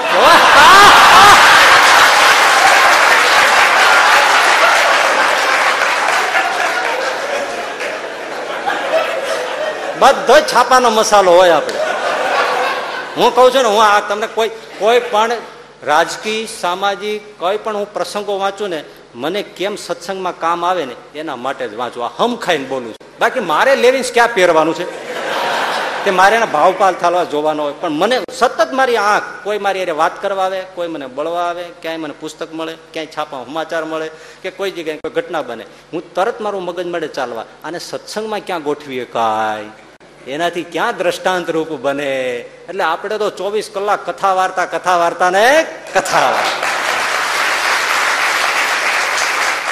ગઈ જુવાની કેવી, પણ ગઈ જટિયા જુવાની ને ગઈ ચટકતી ચાલ. આમ હાઈલો જતો હોય તો એવા બૂટ પહેર્યા હોય, લાઈટ થતી જતી હોય એવા આવે, દુકાને જઈને 1200, 1500, 5-5 હજાર ના જોડા, 5-5, 10-10, કેવા મોંઘા. પણ એમ પહેરે છે લોકો. હરી હરી ગઈ જટિયા જુવાની ગઈ ચટકતી ચાલ, જીથે અંબોડા પાડતા તીથે પડી ગઈ ટાલ.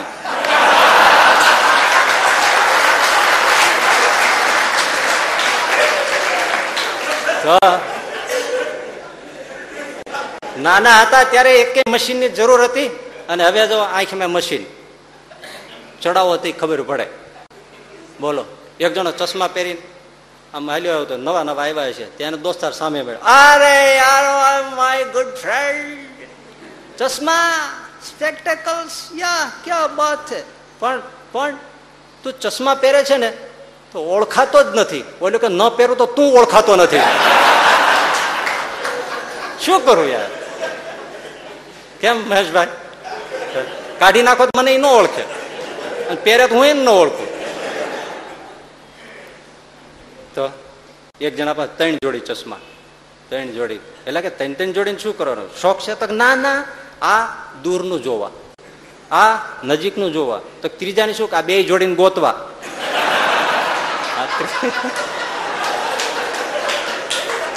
ત્રણ ત્રણ જોડી ચશ્મા આવી ગયા. બબે તો ઘણા સાચવતા હોય છે, ત્રણેય હોય છે ગોગલ્સ ના. આપણે સમજો ને, બે વાંચવાના, એક દૂરના, ત્રીજા વાળી ગરમીમાં પહેરવાના. એટલે ઘણા વાળી છાજલા ચડાવી એવું વાંદરા ટોપીની જેમ. હા, અસલ આપણને લાગે ચિંપાજી જેવું, કાળું કાળું આમ રહે અને જરીક તડકો તેને ફટતીને પાડી લે. એવું કેવું કેવું બધું છે, દોરી બાંધી હોય ને કેટલું થયું. પેલા કાંઈ ન હોય, કાનમાં મશીન, આંખમાં મશીન, દાંતમાં ચોકઠા, હાથમાં લાકડી, કંઈક છે ને આવું બધું થઈ જાય. અપક્ષી હતી, હૈ જુવાની હોય ને લગ્ન ત્યાં હોય ને એના કબાટ ખોલો ત્યાં તો પરફ્યુમના થક્કા હોય, સેન ને પરફ્યુમ ને અત્તર ને લોશન ને ક્રીમ ને, ઓહો જાત જાતનું. ભાઈ જાય બગલમાં છાંટવાનું જુદું, માથામાં છાંટવાનું જુદું, શરીર ઉપર છાંટવાનું જુદું, કપડા ઉપર છાંટવાનું જુદું, એટલું કેટલું કેટલું બધું હોય. પણ અત્યારે હવે ખોલો તો વિક્સની, આયોડેક્સ, અમૃતાંજન, કોકિલ કંઠી, આગળી, પટ્ટાન, મલમ ને બધું એવું જ બધું નીકળી પડે. પરફ્યુમ પરફ્યુમ વયા ગયા બધા. કાંઈ આવીને તરત ગયા, લ્યો આયોડેક્સ લાવો, હવે વિક્સ લાવો. ક્યાં ગયા પરફ્યુમ? વળતા પાણી. શરીર આવું છે, નાશવંત છે. કેવું છે? નાશવંત છે. વાહ. બીજું શરીર કેવું છે? તો દુઃખરૂપ છે. ભાઈ જોજો, નિત્યાનિત્ય વિવેકની વાત છે સાહેબજી મારા. આ મનન કરવા જેવું છે. હસવા જેવી વાત જરૂર છે, પણ હસી કાઢવા જેવી નથી. હસવા જેવી વાત જરૂર છે, હસી કાઢવા જેવી નથી. શરીર નાશવંત છે, શરીર દુઃખરૂપ છે, દેખાય તો સમજાય તો. બોલો, આ શરીરમાં સુખ છે જ નહીં. મહા દુઃખનો દરિયો. એક એક રૂવાડે 3.5 કરોડ રૂવાડા છે. એક એક રૂવાડે બબે રોગ છે, દબાઈને પીડ્યા છે. તોય આ બધાનો સર્વે કરો તો કોઈને કોઈને 2-3 તો નડતા જ હશે, 2-3 રોગ તો હશે જ. કોઈને પેટમાં દુખતું હોય છે, કોઈને ગમે ત્યારે છાતીમાં દુખતું હોય છે, કોઈને ગમે ત્યારે ઉલટી થઈ જતી છે, કોઈને ગમે ત્યારે જવું પડતું છે, પણ કાંઈક ને કાંઈક દર્દ હોય, 2-3 હોય. કોઈને શરદી થઈ જતી હશે, કોઈને લૂ લાગી જતી હશે, કોઈને ઊનવા થઈ જતો હશે, કોઈને લકવા થઈ જતો હશે, કોઈને ચકરી ખાઈને વાય આવી જતી હશે. કંઈક ને કંઈક દર્દ હોય અને મહા દુઃખ. અડધી રાતે ઉઠાડે, કડકડતી પોષ મહિનાની ઠંડી હોય, હાલ મને નવડાય, એ ગોદડામાંથી બહાર કઢાય. દુઃખ કેવા છે, શરીરના જ છે ને. અને આંખનો સ્પેશિયલ ડોક્ટર, કાનના સ્પેશિયલ, નાક ગળાના સ્પેશિયલ, આંતરડાના સ્પેશિયલ, પેટના સ્પેશિયલ, લીવરના સ્પેશિયલ, બરોલના સ્પેશિયલ, ફેફસાના સ્પેશિયલ, હાર્ટના સ્પેશિયલ, વેઇનના સ્પેશિયલ, મગજના સ્પેશિયલ. એના પાછા સર્જન જુદા, એના પાછા ફિઝિશિયન જુદા. અને તોય મારા વાલીડા દર્દ મટાડી ન શકે. છેવટે આ 50,000નો જાત જાતના ટેસ્ટ કરાવીને કે દર્દ પકડાતું નથી. સાચી વાત છે, દર્દ ન પકડાવાનું. અમે તો પકડાઈ ગયા ને, અમે 50,000 માં પકડાઈ ગયા. તમારે તો એટલું જ કહેવાનું છે, દરદ પકડાતું નથી. અને છે જ ને, હવે એક ભાઈ છે પરિચિતમાં, એમના ભાઈને છાતીનો દુખાવો છે, અરે વરસ કેટલાય વરસ થઈ ગયા, બરોબર, કોઈ ડોક્ટર નિદાન નથી કરી શકતા. સોનોગ્રાફી કરો, એક્સરે કરાવો, એમઆરઆઈ કરાવો, જે કરાવો હોય તે કરાવો, નોર્મલ દુખે હકીકત. આનું શું કરવું? આ જો આ કાલના જ પેપરમાં છાપામાં છે, જો ચીનનો છોકરો 4 વર્ષનો છે અને 62 કિલો વજન, 4 વર્ષનું છોકરું 62 કિલો વજન, તે મોટો થશે તે કેવડું થશે? ઓહો, છે ને શરીરના દુઃખ, કેવા દુઃખ છે આ. ઘણાને વધી જાય છે શરીર, તો જોવા ને બેઠા હોય તો ઊભા ન થાય, ઊભા બેહી ન થાય, શરીરમાં સુખ છે? દુઃખ, દુઃખ ને દુઃખ છે, બહુ દુઃખ છે. આ શરીરના દુઃખની તો કોઈ સીમા નહીં ભાઈ, આની તો કોઈ સીમા નહીં, એટલા દુઃખ છે શરીરમાં, બહુ દુઃખ છે. એક નખ પાક્યો હોય રાત સુવાના આદિ, સેજ ક્યાંક આપણને ખાલી ચડી જાય તો રાતમાં જ જગાડી દે. એક ફોડલી નાકમાં થઈ હોય તો ઊંઘવા ન દે, દુઃખ છે ને.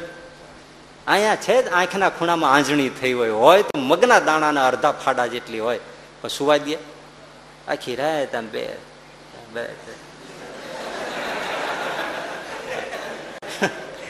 દુઃખ જોવો તમે, દુઃખ જોવો, બહુ દુઃખ છે આ શરીરના. નખ પાક્યું, નયું પાક્યું, અરે એક દાંત દુખતો હોય,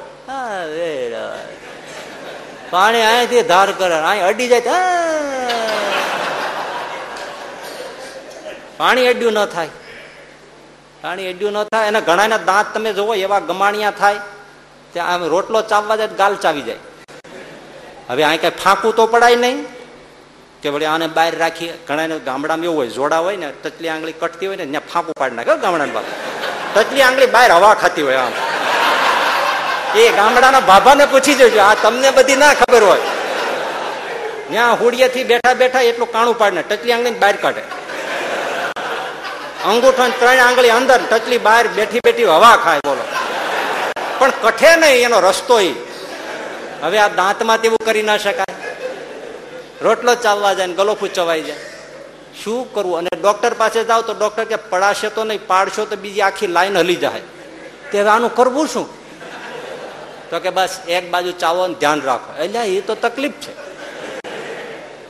આજે મેં નવું વાંચ્યું કે આ બધાને ગમાણિયા દાંત કેમ થઈ જાય છે, વાંકા ચૂકા કેમ થઈ જાય છે? એનું કારણ એ છે કે જન્મથી બધા પોચું પોચું ખાવાનું પસંદ કરે, કઠણ જરાય નહીં. દાંતણ તો વૈયા ગયા, દાંતણ હતા નહીં, સારું હતું ત્યારે આવા કોઈને ગમાણિયા દાંત ન થતા. સાચી વાત છે. કેમ કે ચાવે ને એટલે જડબાનો વિકાસ પૂરો થતો, એટલે દાંત બધા સમાઈ જાય, એટલું જડબું મોટું થતું. હવે પોચું પોચું ખાય, કસરત થાય ને, જડબું નાનું રહે, પછી એટલે 32 ક્યાં સમાય? જડબું નાનું થઈ ગયું ચાવ્યા વગર, પોચું પોચું હોય તો બસ કુલકુલ ઠંડા ઠંડા એવું જ પીએ રાખે. એમાં પછી જડબાને ક્યાંથી હાલ આવે? અને બ્રશ સવારમાં ઉઠીને વગદળ વગદળ ડોબું ફીણ વાળે એમ કરીને ગયો જાય. એટલે બાવળનું દાંતણ ચાવતો જડબું થઈ જાય મોટું. આમ જોવો ને કેવા આમ દાડમ જેવા દાંત છે કે નહીં? જોવો જોવો જોવો જો. આ મોટા ભાગના જે આપણી વખતના છે એ બધાને તમે જોવો, કોઈને ગમાણ્યો દાંત નહીં હોય. 1 લાખે કોક એક નીકળે ભલે. આજે તો ગમે તે છોકરાને જો એકાદું વાંકું હોય જ, ચાવે નહીં. રોટલી આપો ને તો હવે તો જો ને બધા દાળમાં બોળી નાખે ને, છાશમાં બોળી નાખે ને, દૂધમાં બોળી નાખે ને, એમ કરીને કરીને ખાય. એટલે તમે તે કાંઈ નાનું બાબલું ધાવણું છોકરું છો. ચાવતા જાવ ને, ચાવવું જ જોઈએ તો બધી તંદુરસ્તી. પણ એક દાંત દુખતો હોય તો સુવાદ એ ન સુવાદ. દુઃખ છે, શરીર દુઃખરૂપ છે. ત્રીજું, શરીર અપવિત્ર છે. શરીર કેવું છે જોવો ખરા. આજે આપણે આરતી ઉતારીએ છીએ જેની, એ જોવો, આ દેહની વાત છે. કેવું છે? અપવિત્ર. એક જણો છે ને, એને ઘરે આમ બલ્બ ઉડી ગયો છે, તે ટેબલ લઈ બલ્બ લઈ અને આમ આમ લઈને બલ્બ ચડાવતો હતો, ગોથું ખાઈને પીડ્યો, બેભાન થઈ ગયો. એની ઘરવાળી આવી, ઓય બાપ રે, ઇલેક્ટ્રિક શોર્ટ લાગ્યો, બલ્બ ચડાવતો સીધો રિક્ષામાં નાખીને દવાખાને. ત્યાં ઓલો રસ્તામાં જાગી ગયો, એ કે તું મને ક્યાં લઈ જાય? તો કે તમે બલ્બ ચડાવતા હતા હાથેથી, આમ ઇલેક્ટ્રિક શોર્ટ લાગી ગયો, બેભાન થઈ ગયા, દવાખાને લઈ જાઓ. બોલો કે મને કાંઈ ઇલેક્ટ્રિક શોર્ટ નથી લાગ્યો, તો આમ બલ્બ ચડાવતો હતો ને મારી પોતાની બગલ ઊંઘાઈ ગઈ.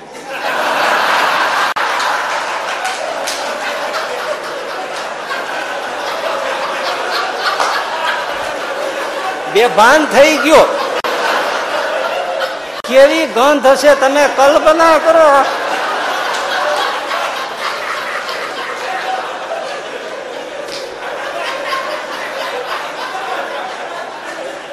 અરે એનાથી તમને ખોટી વાત લાગે છે ને? હાવ સાચી વાત કહું, ગામડાની એક સાહેબ ગામડાના છોકરા ભણતા હોય ને, તે એક છોકરો છે ને પાંચમું ભણતો છે, પણ ભાઈ એવો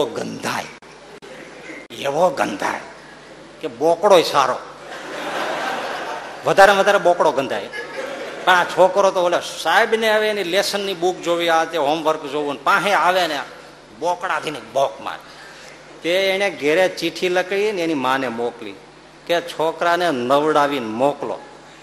તેની માએ ભેળું કેવડાવ્યું, અમારા છોકરાને ભણવા મોકલીએ છીએ, ઊંઘવા નથી મોકલતા.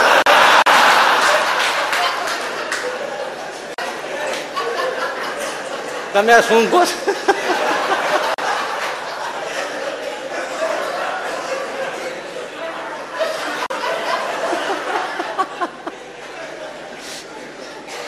વાત કહેવાનું કેવું અપવિત્ર અને દુર્ગંધ ભરેલું છે તમારા શરીર. એ તો આ મોહ છે, આસક્તિ છે, મારાપણું થઈ ગયું છે. એટલે બાકી તો આપણને આપણો પોતાનો મળ જરાય ગંધાતો નથી. જાજરૂમ બેસીએ ત્યાં કે અત્યારના ઢગલા નથી થતા.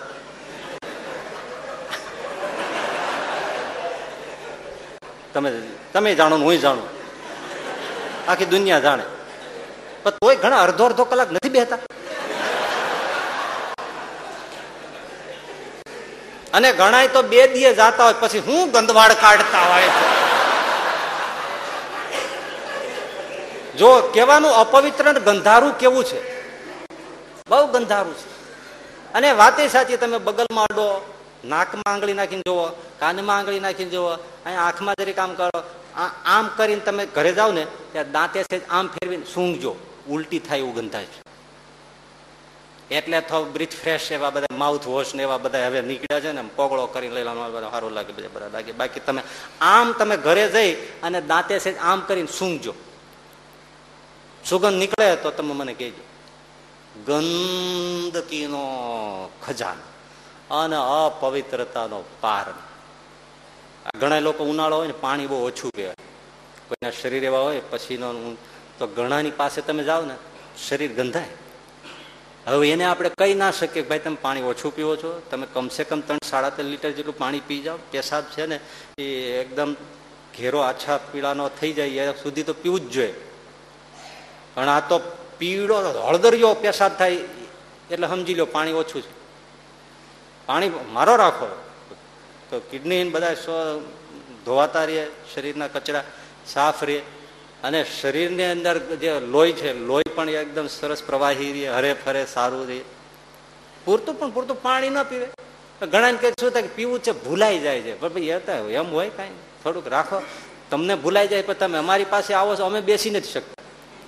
હા, ઘણા એવા આવે ને તો આપણે રૂમમાં આવીને બેસીને વ્યા જાય ને તો અડધો કલાક તો એ એકદમ આમ કહીને ક્યાં એનો ફ્લેવરનું નામે શું આપવું, એ બી આમ ગંધ છોડતા જાય. અને આ તમે આ મોજાની તો વાત જ જવા દે. મોજા અહીંયા આપણે અમે છે ને દંડવત કરીએ ને, દંડવત પછી કોઈ સાધુશ્રમમાં ક્યારેક દંડવત કરતા હોય, એમાં ક્યારેક ભાગજો કે કોઈને ઊભો હોય ને એની જગ્યાએ દંડવત કરે, નાખતો હેઠું જ આવે. જેવું ના કરે ને ખબર પડી જાય મોજાવાળો ઊભો છે. મરેલું ઢોર એ ઊંટિયું મરી ગયું હોય. ડૉક્ટર હતો ને તે ઓપરેશન થિયેટરમાં દર્દીને લઈ લીધો ને ડૉક્ટર ઊભેલા રાહ જોતા હતા. કમ્પાઉન્ડર હતો એ કે સાહેબ કેમ રાહ જોવો છો? તો કે ઓલે બેભાન કરવા એનેસ્થેસિસ આપવા વાળો ડૉક્ટર નથી હોય. એમાં શું સાહેબ, મારા મોજા સુંઘાડી દો, હમણાં બેભાન થઈ જાય છે. બહુ ગંધ મારતા હોય. એ ગંધ આવી ક્યાંથી? શરીરની જ છે ને. તો બહુ જ ગંદકી છે, અત્યંત અપવિત્ર છે. અને ચોથું જળ છે. શરીર કઈ હલે ચલતું નથી હો, શરીર તો જડ છે, આત્માને લીધે હલે ચલે છે. ચેતન જે કઈ દેખાય છે એ કોને લીધે છે? બાકી શરીર તો જડ લાકડા જેવું છે, કઈ નથી.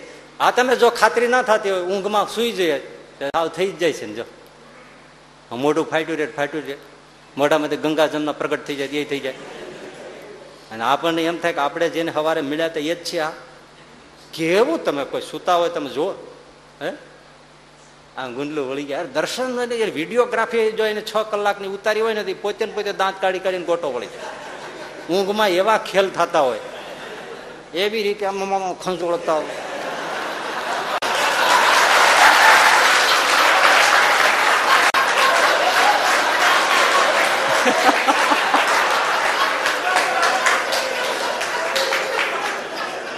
બહુ જોયા જેવું હોય.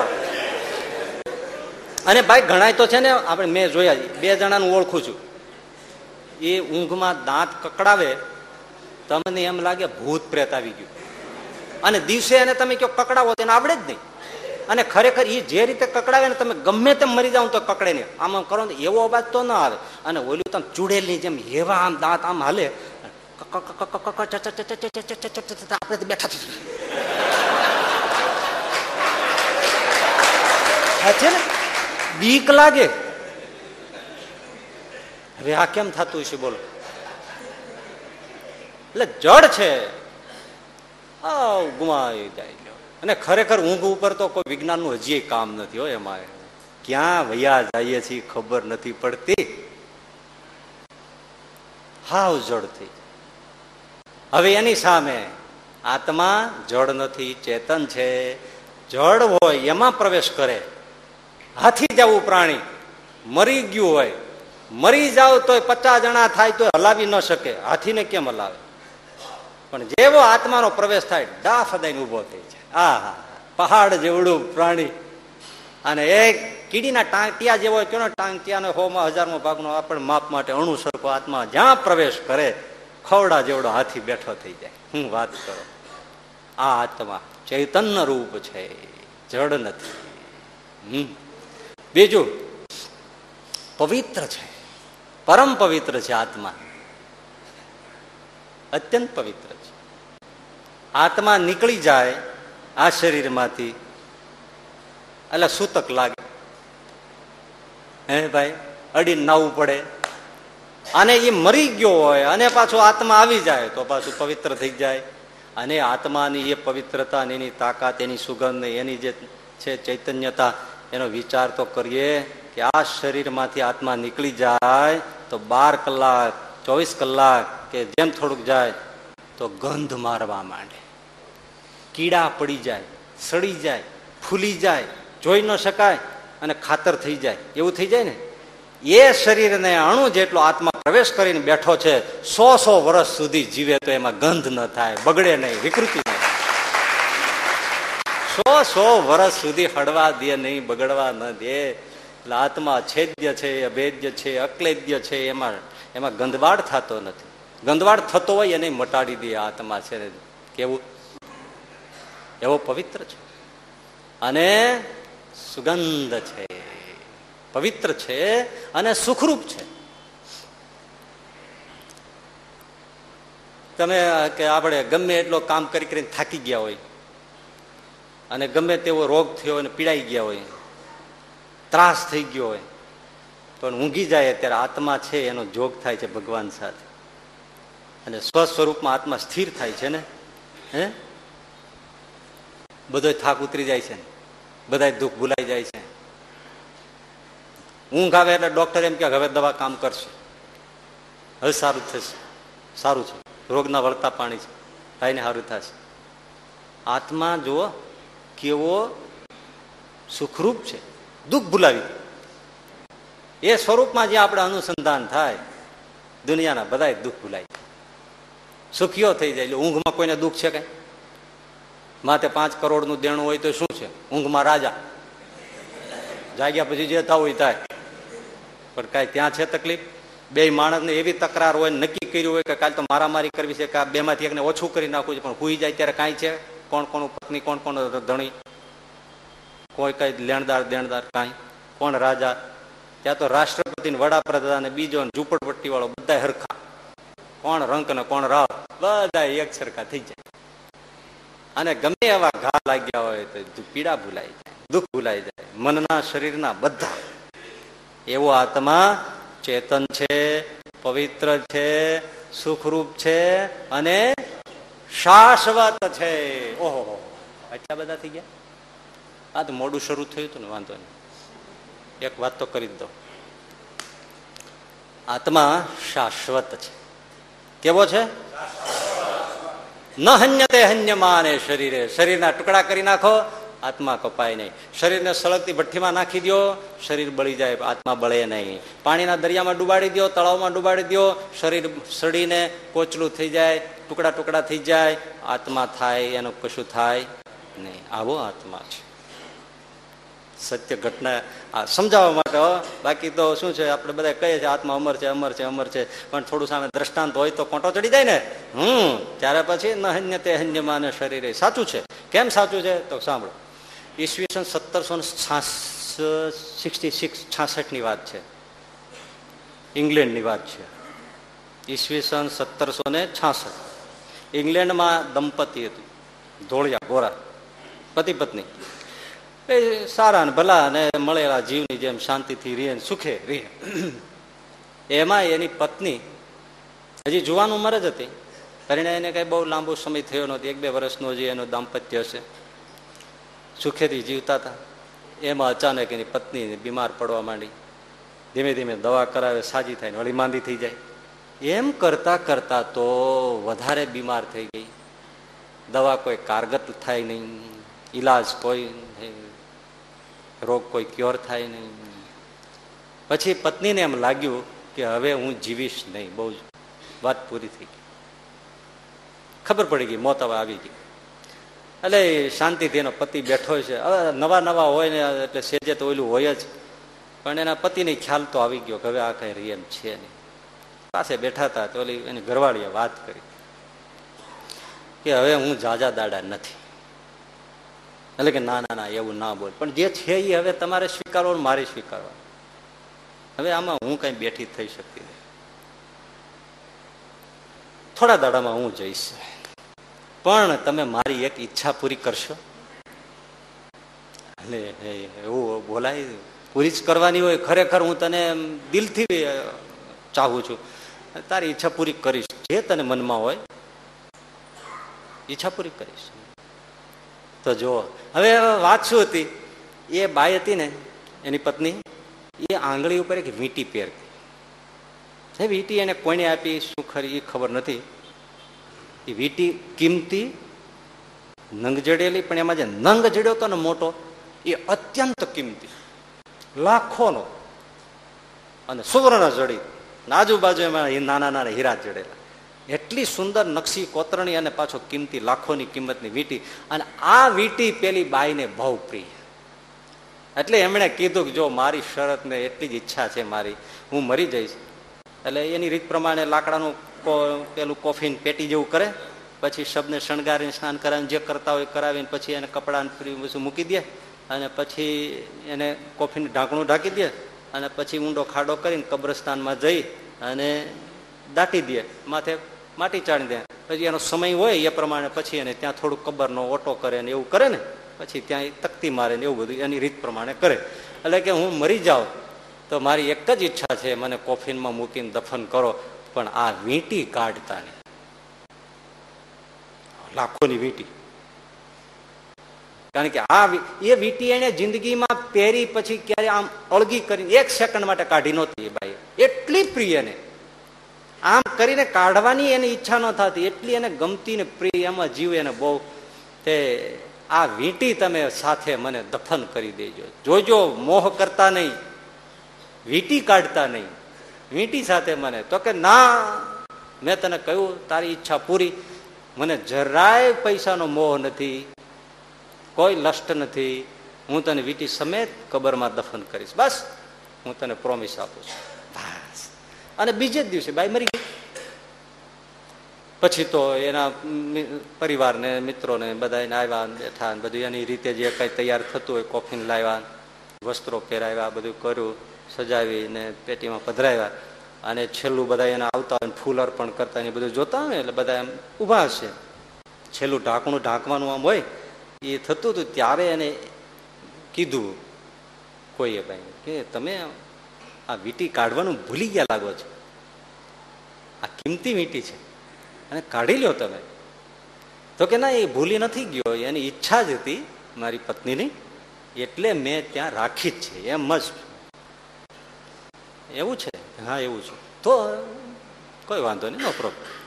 પણ એના જે આવ્યા હતા ને એમાંથી એક જણાની નજર બગડી ગઈ. એ કે મારી ભલે એને આમાં રાખી દીધી પણ વીંટી લઈ લેવા જેવી છે, આપણું તો કામ થઈ જાય. એટલે માળો આમ તરત હારો હારે જ રીએ અને બધું છે ને વીંટી પેક કર્યો, બધા લઈ ગયા. પછી ગ્રેવયાર્ડમાં ગયા, ત્યાં જેનો ખાડો હતો એમાં એની વિધિ પ્રમાણે જે આખી કોફીન પધરાવી દીધું, ડેડ બોડી સહિત, લાકડાના પેટી સહિત એને પેક કરી દીધું, માથે માટી આ તે બધું નાખીને એનું વિધિ જે કરવાનું હોય પાદરી દ્વારા જે કાંઈ હશે બધું પૂરું કરી પાણી બાણી છાંટીને બધું કરી બધા જતા રહ્યા. પણ જેના મનમાં વીંટી હતી એ રાતે ઉપડ્યું, લેન્ટન એટલે ફાનસ લીધું, હાથમાં ઓજાર ખોદવાના લીધા. મરી ગઈને તો કેટલાય કલાકો થયા હતા અને અહીંયા પછી માણસો તો વૈયા ગયા હોય. ફાનસ મૂક્યું બાજુમાં, માંડ્યો ખોદવા. ઐતિહાસિક ઘટના કહું છું તમને, તાજુબી કી બાત. તે હવે કેટલો મહેનત કરે તે ખાડો ખોદાય, એ બધું ખોદીને કેટલાય ફૂટ ઊંડું એ બધું કરીને ખોદ્યું અને પેટી ખોલી ફાનસ મૂક્યું. શ્વેત વસ્ત્રમાં એ પેલી બાઈ સૂતી હતી, વીંટી એમ જ હતી, લઈને વીંટી કાઢી. જેવો કાઢવા ગયો અને હાથ હલવા માંડ્યો બાઈનો, તો ઓલા ને એમ કે હું જરા થાકી ગયો છું એટલે હલતો હશે, પણ એને કે બહુ ધ્યાન તો, અને છાતી વાળો તો હોય તો જ અહીંયા આવ્યો હોય. હે ભાઈ, નહીતર તો શું છે, એક જણો રાતે 12 વાગે એના ફળિયામાં ખાટલા ઉપર ઉભો લાકડી હમ હમ હમ ફેરવે, પાડોશી જાગી ગયા અડધી રાતે હમ હમ. એ શું થાય? જોયું તો વંડિયા ચડીને જોયું, એલા ભાઈ એ શું કરે અડધી રાતે? તો કે ભૂત ભગાડું છું. અરે ભૂતે તારું શું બગાડ્યું? તો કે પાટલું બગાડ્યું.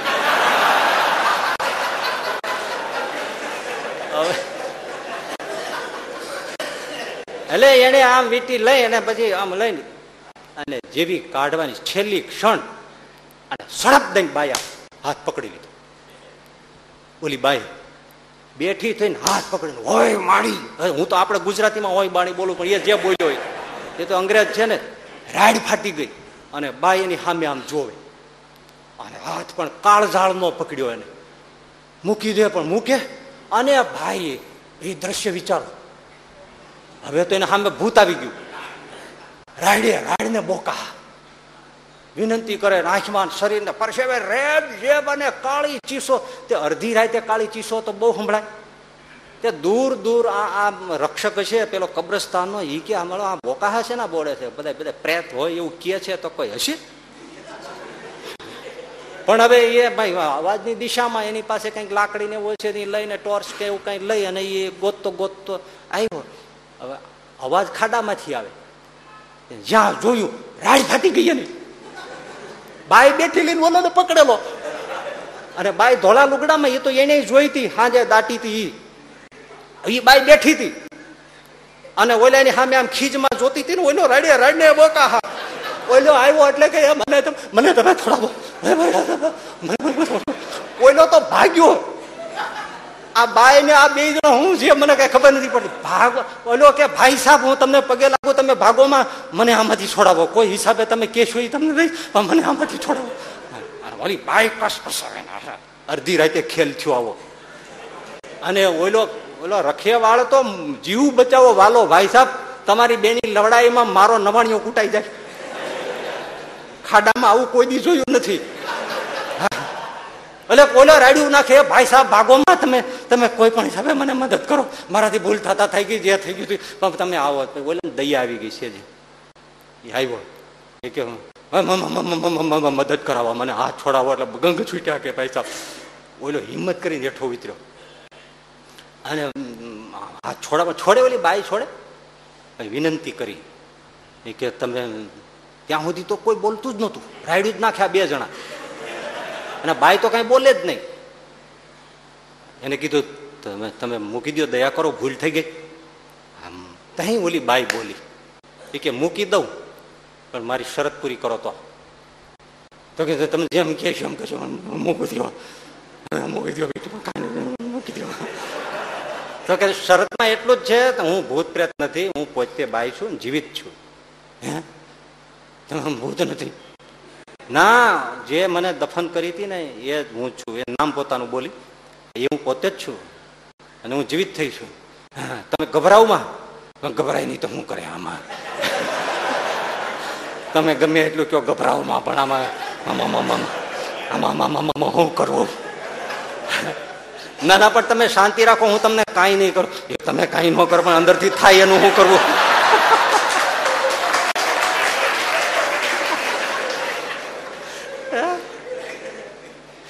નહીં, તમે ધીરજ રાખો, હું તમારી એટલી જ વાત માનું, પછી જ હાથ છોડું. તમે હા પાડો તો હવે તમે બોલો, હું કરવાનું? મને મારે ઘેરે મૂકી જાઓ. હે ભાઈ સાહેબ, આગળ ભાઈ સાહેબ તમે અમને મૂકી દો. બસ ના તો ન છોડું. ઓલાનો હાથ પકડી લીધો, ઓલો કે તે મને હલવાઈ દો. બે જણાને એક એક હાથમાં, અને બાઈ મજબૂતથી બેઠી. તમે કલ્પના કરો, વગર ભુવાઈએ ત્રણેય ધૂણે. આપણે પણ અડધી રાતે માંડી છે ને ભાઈ. છેવટે ઓલા બે ઈશારામાં કાંઈક નક્કી કર્યું, એ કે મૂકવા જઈશું. જઈશો, લઈ જઈશો મને ઘરે? હા, લઈ જઈશું. તઈ હાથ મૂક્યા. પછી તો ભાગે તો ઓલી પકડી લે, અને એ તો તમને જાનથી મારી નાખી જો નહીં પૂરું કરો તો. આ તો અત્યારે હું તમને છૂટા મૂકું છું, બાકી જાનથી મારી નાખીશ. એટલે કે ના ના ના ના ના, તમે કહેશો ને મૂકી જશો. પછી બે જણા એ બાઈને બહાર કાઢી. એ ઓલી ઝપાઝપી થઈ ને એમાં વીંટી નીકળી ગઈ, એલું કોફીનમાં પડી ગઈ. એટલે બાઈએ તેમાં જીવ જ હતો એનો, એ લઈ લીધી પાછી, હાથમાં મુઠ્ઠી વાળી લીધી. બે જણા એ બાઈને બહાર કાઢી, અને એને કીધું એ પ્રમાણે વાહનમાં બેસાડી. રાતનો 1:30-2 વાગ્યા છે, એને ઘેરે ગયા. ત્યાં બાણું ખટખટાયું,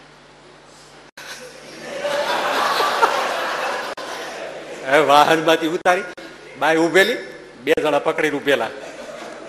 હવે દ્રશ્ય જોવો,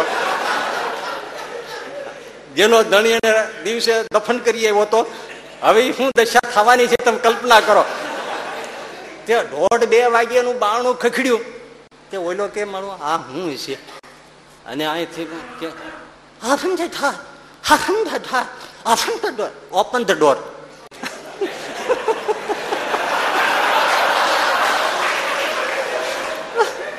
દીકરું માર્યું હરખું બોલાય ને, ઓપન ધ ડોર.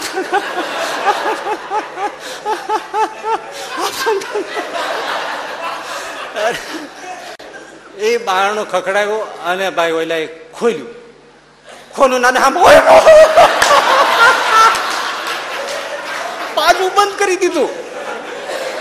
આ બે કે ભાઈ સાહેબ બંધ કરો માં, ના હવે ન ખોલું. ખોલાય જ નહીં, આખ્યાથી લઈ વાત.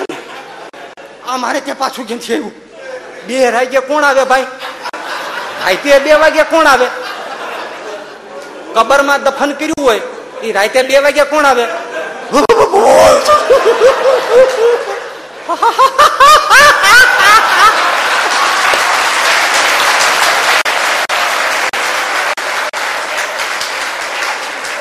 એ ભાઈ આડોશી પાડોશી બધા જાગી ગયા. What happened? What happened? એમ બધા ભેળા તે ઓલાને માંડ સમજાવ્યો. તે બારણું ખોલ્યું, ધ્રુજે હોવાર્યું. એટલે ઓલા અરે હસબન્ડને કે શું કામ ડરો છો? આ હું જ છું. એટલે ઓલા તમે ડરોમાં, અમે પછી તમને કહેશું. પણ આને અમે દફન પછી અમે તમને કહેશું.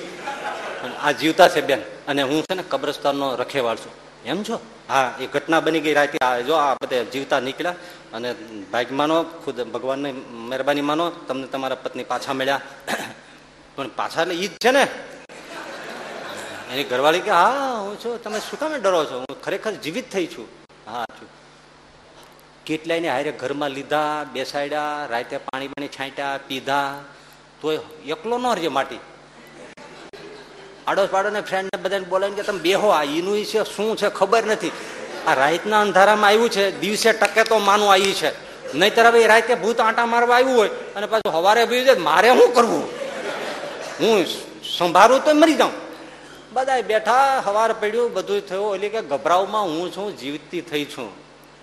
તોય બે ત્રણ દિવસ તો હારે બધાને રાખ્યા, તઈ એને હોધરી વળી. પછી ધીમે ધીમે બધું દુઃખ ગયું અને ભય ગયો અને પતિ પત્ની તરીકે એનો સ્વીકાર થયો અને સુખેથી ખાધું પીધું ને રાજ કર્યું, એમ રહેવા માંડ્યા. હવે સાંભળવા જેવું છે હજી થોડુંક. હવે ઓલું શું થયું, ઓલી વીંટી નીકળી ગઈ હતી ને, એ પછી એ પત્નીએ વિચાર કર્યો કે આ નીકળી ગઈ, એ હવે પહેરવી નથી. અને એને ખ્યાલ આવ્યો કે આ વીંટીમાં જ રહસ્ય છે. આ વીંટી જ્યારથી મેં પહેરી ત્યારથી માંદી પડી છે અને વીંટી નીકળી ગઈ અને હાજી થઈ, એટલે હવે વીંટી પહેરવી નથી. પછી વીંટીને મૂકી દીધી. શું કર્યું એ આપણે પછી કંઈ ખબર જાણવાની જરૂર નથી. પછી તો એ સુખેથી જીવશો એને પસાર થાય છે. ભયને માનને બધું ધીમે ધીમે વિસરાઈ ગયું. 1.5-2 વર્ષ પછી સુખી સંસારમાં એને ત્યાં એક દીકરાનો જન્મ થયો અને એ દીકરો ભણી ગણીને મોટો થયો અને જગવિખ્યાત સાહિત્યકાર, લેખક, નવલકથાકાર થયો અને એનું નામ વોલ્ટેર સ્કોટ. આ ઇતિહાસ ઇંગ્લેન્ડનો છે. હકીકત મારે કઈ ને આ એટલું જ કહેવાનું છે, આત્મા અમર છે, અવિનાશી છે. દેહ મરી જાય, સડી જાય, દાટી દો, માટીના પિંડમાં ભેળવી દો, પણ આત્મા આવે છે ત્યારે જુઓ, જળ હતું એ ચેતન થયું, અપવિત્ર હતું એ પવિત્ર થયું. થયું ને, દુઃખરૂપ હતું એ સુખરૂપ થયું અને જે મરી ગયું હતું એ જીવતું થઈ ગયું. પણ આત્મા છે મરતો નથી. આ આત્માના ગુણ લક્ષણ અને શરીરના ગુણ લક્ષણ ભિન્ન છે. એ શરીરના આત્માના લક્ષણોને યથાર્થ જાણીને એને વિવેકથી જુદું જુદું સમજી અને જુદું પાડી નાખવું જીવન દરમિયાન, એનું નામ નિત્ય વિવેક છે. પણ હજી વાત છે બાકી. પણ હજી આટલી આજે બાકીને આવતા શુક્રવારે સજાનંદ સ્વામી મહારાજ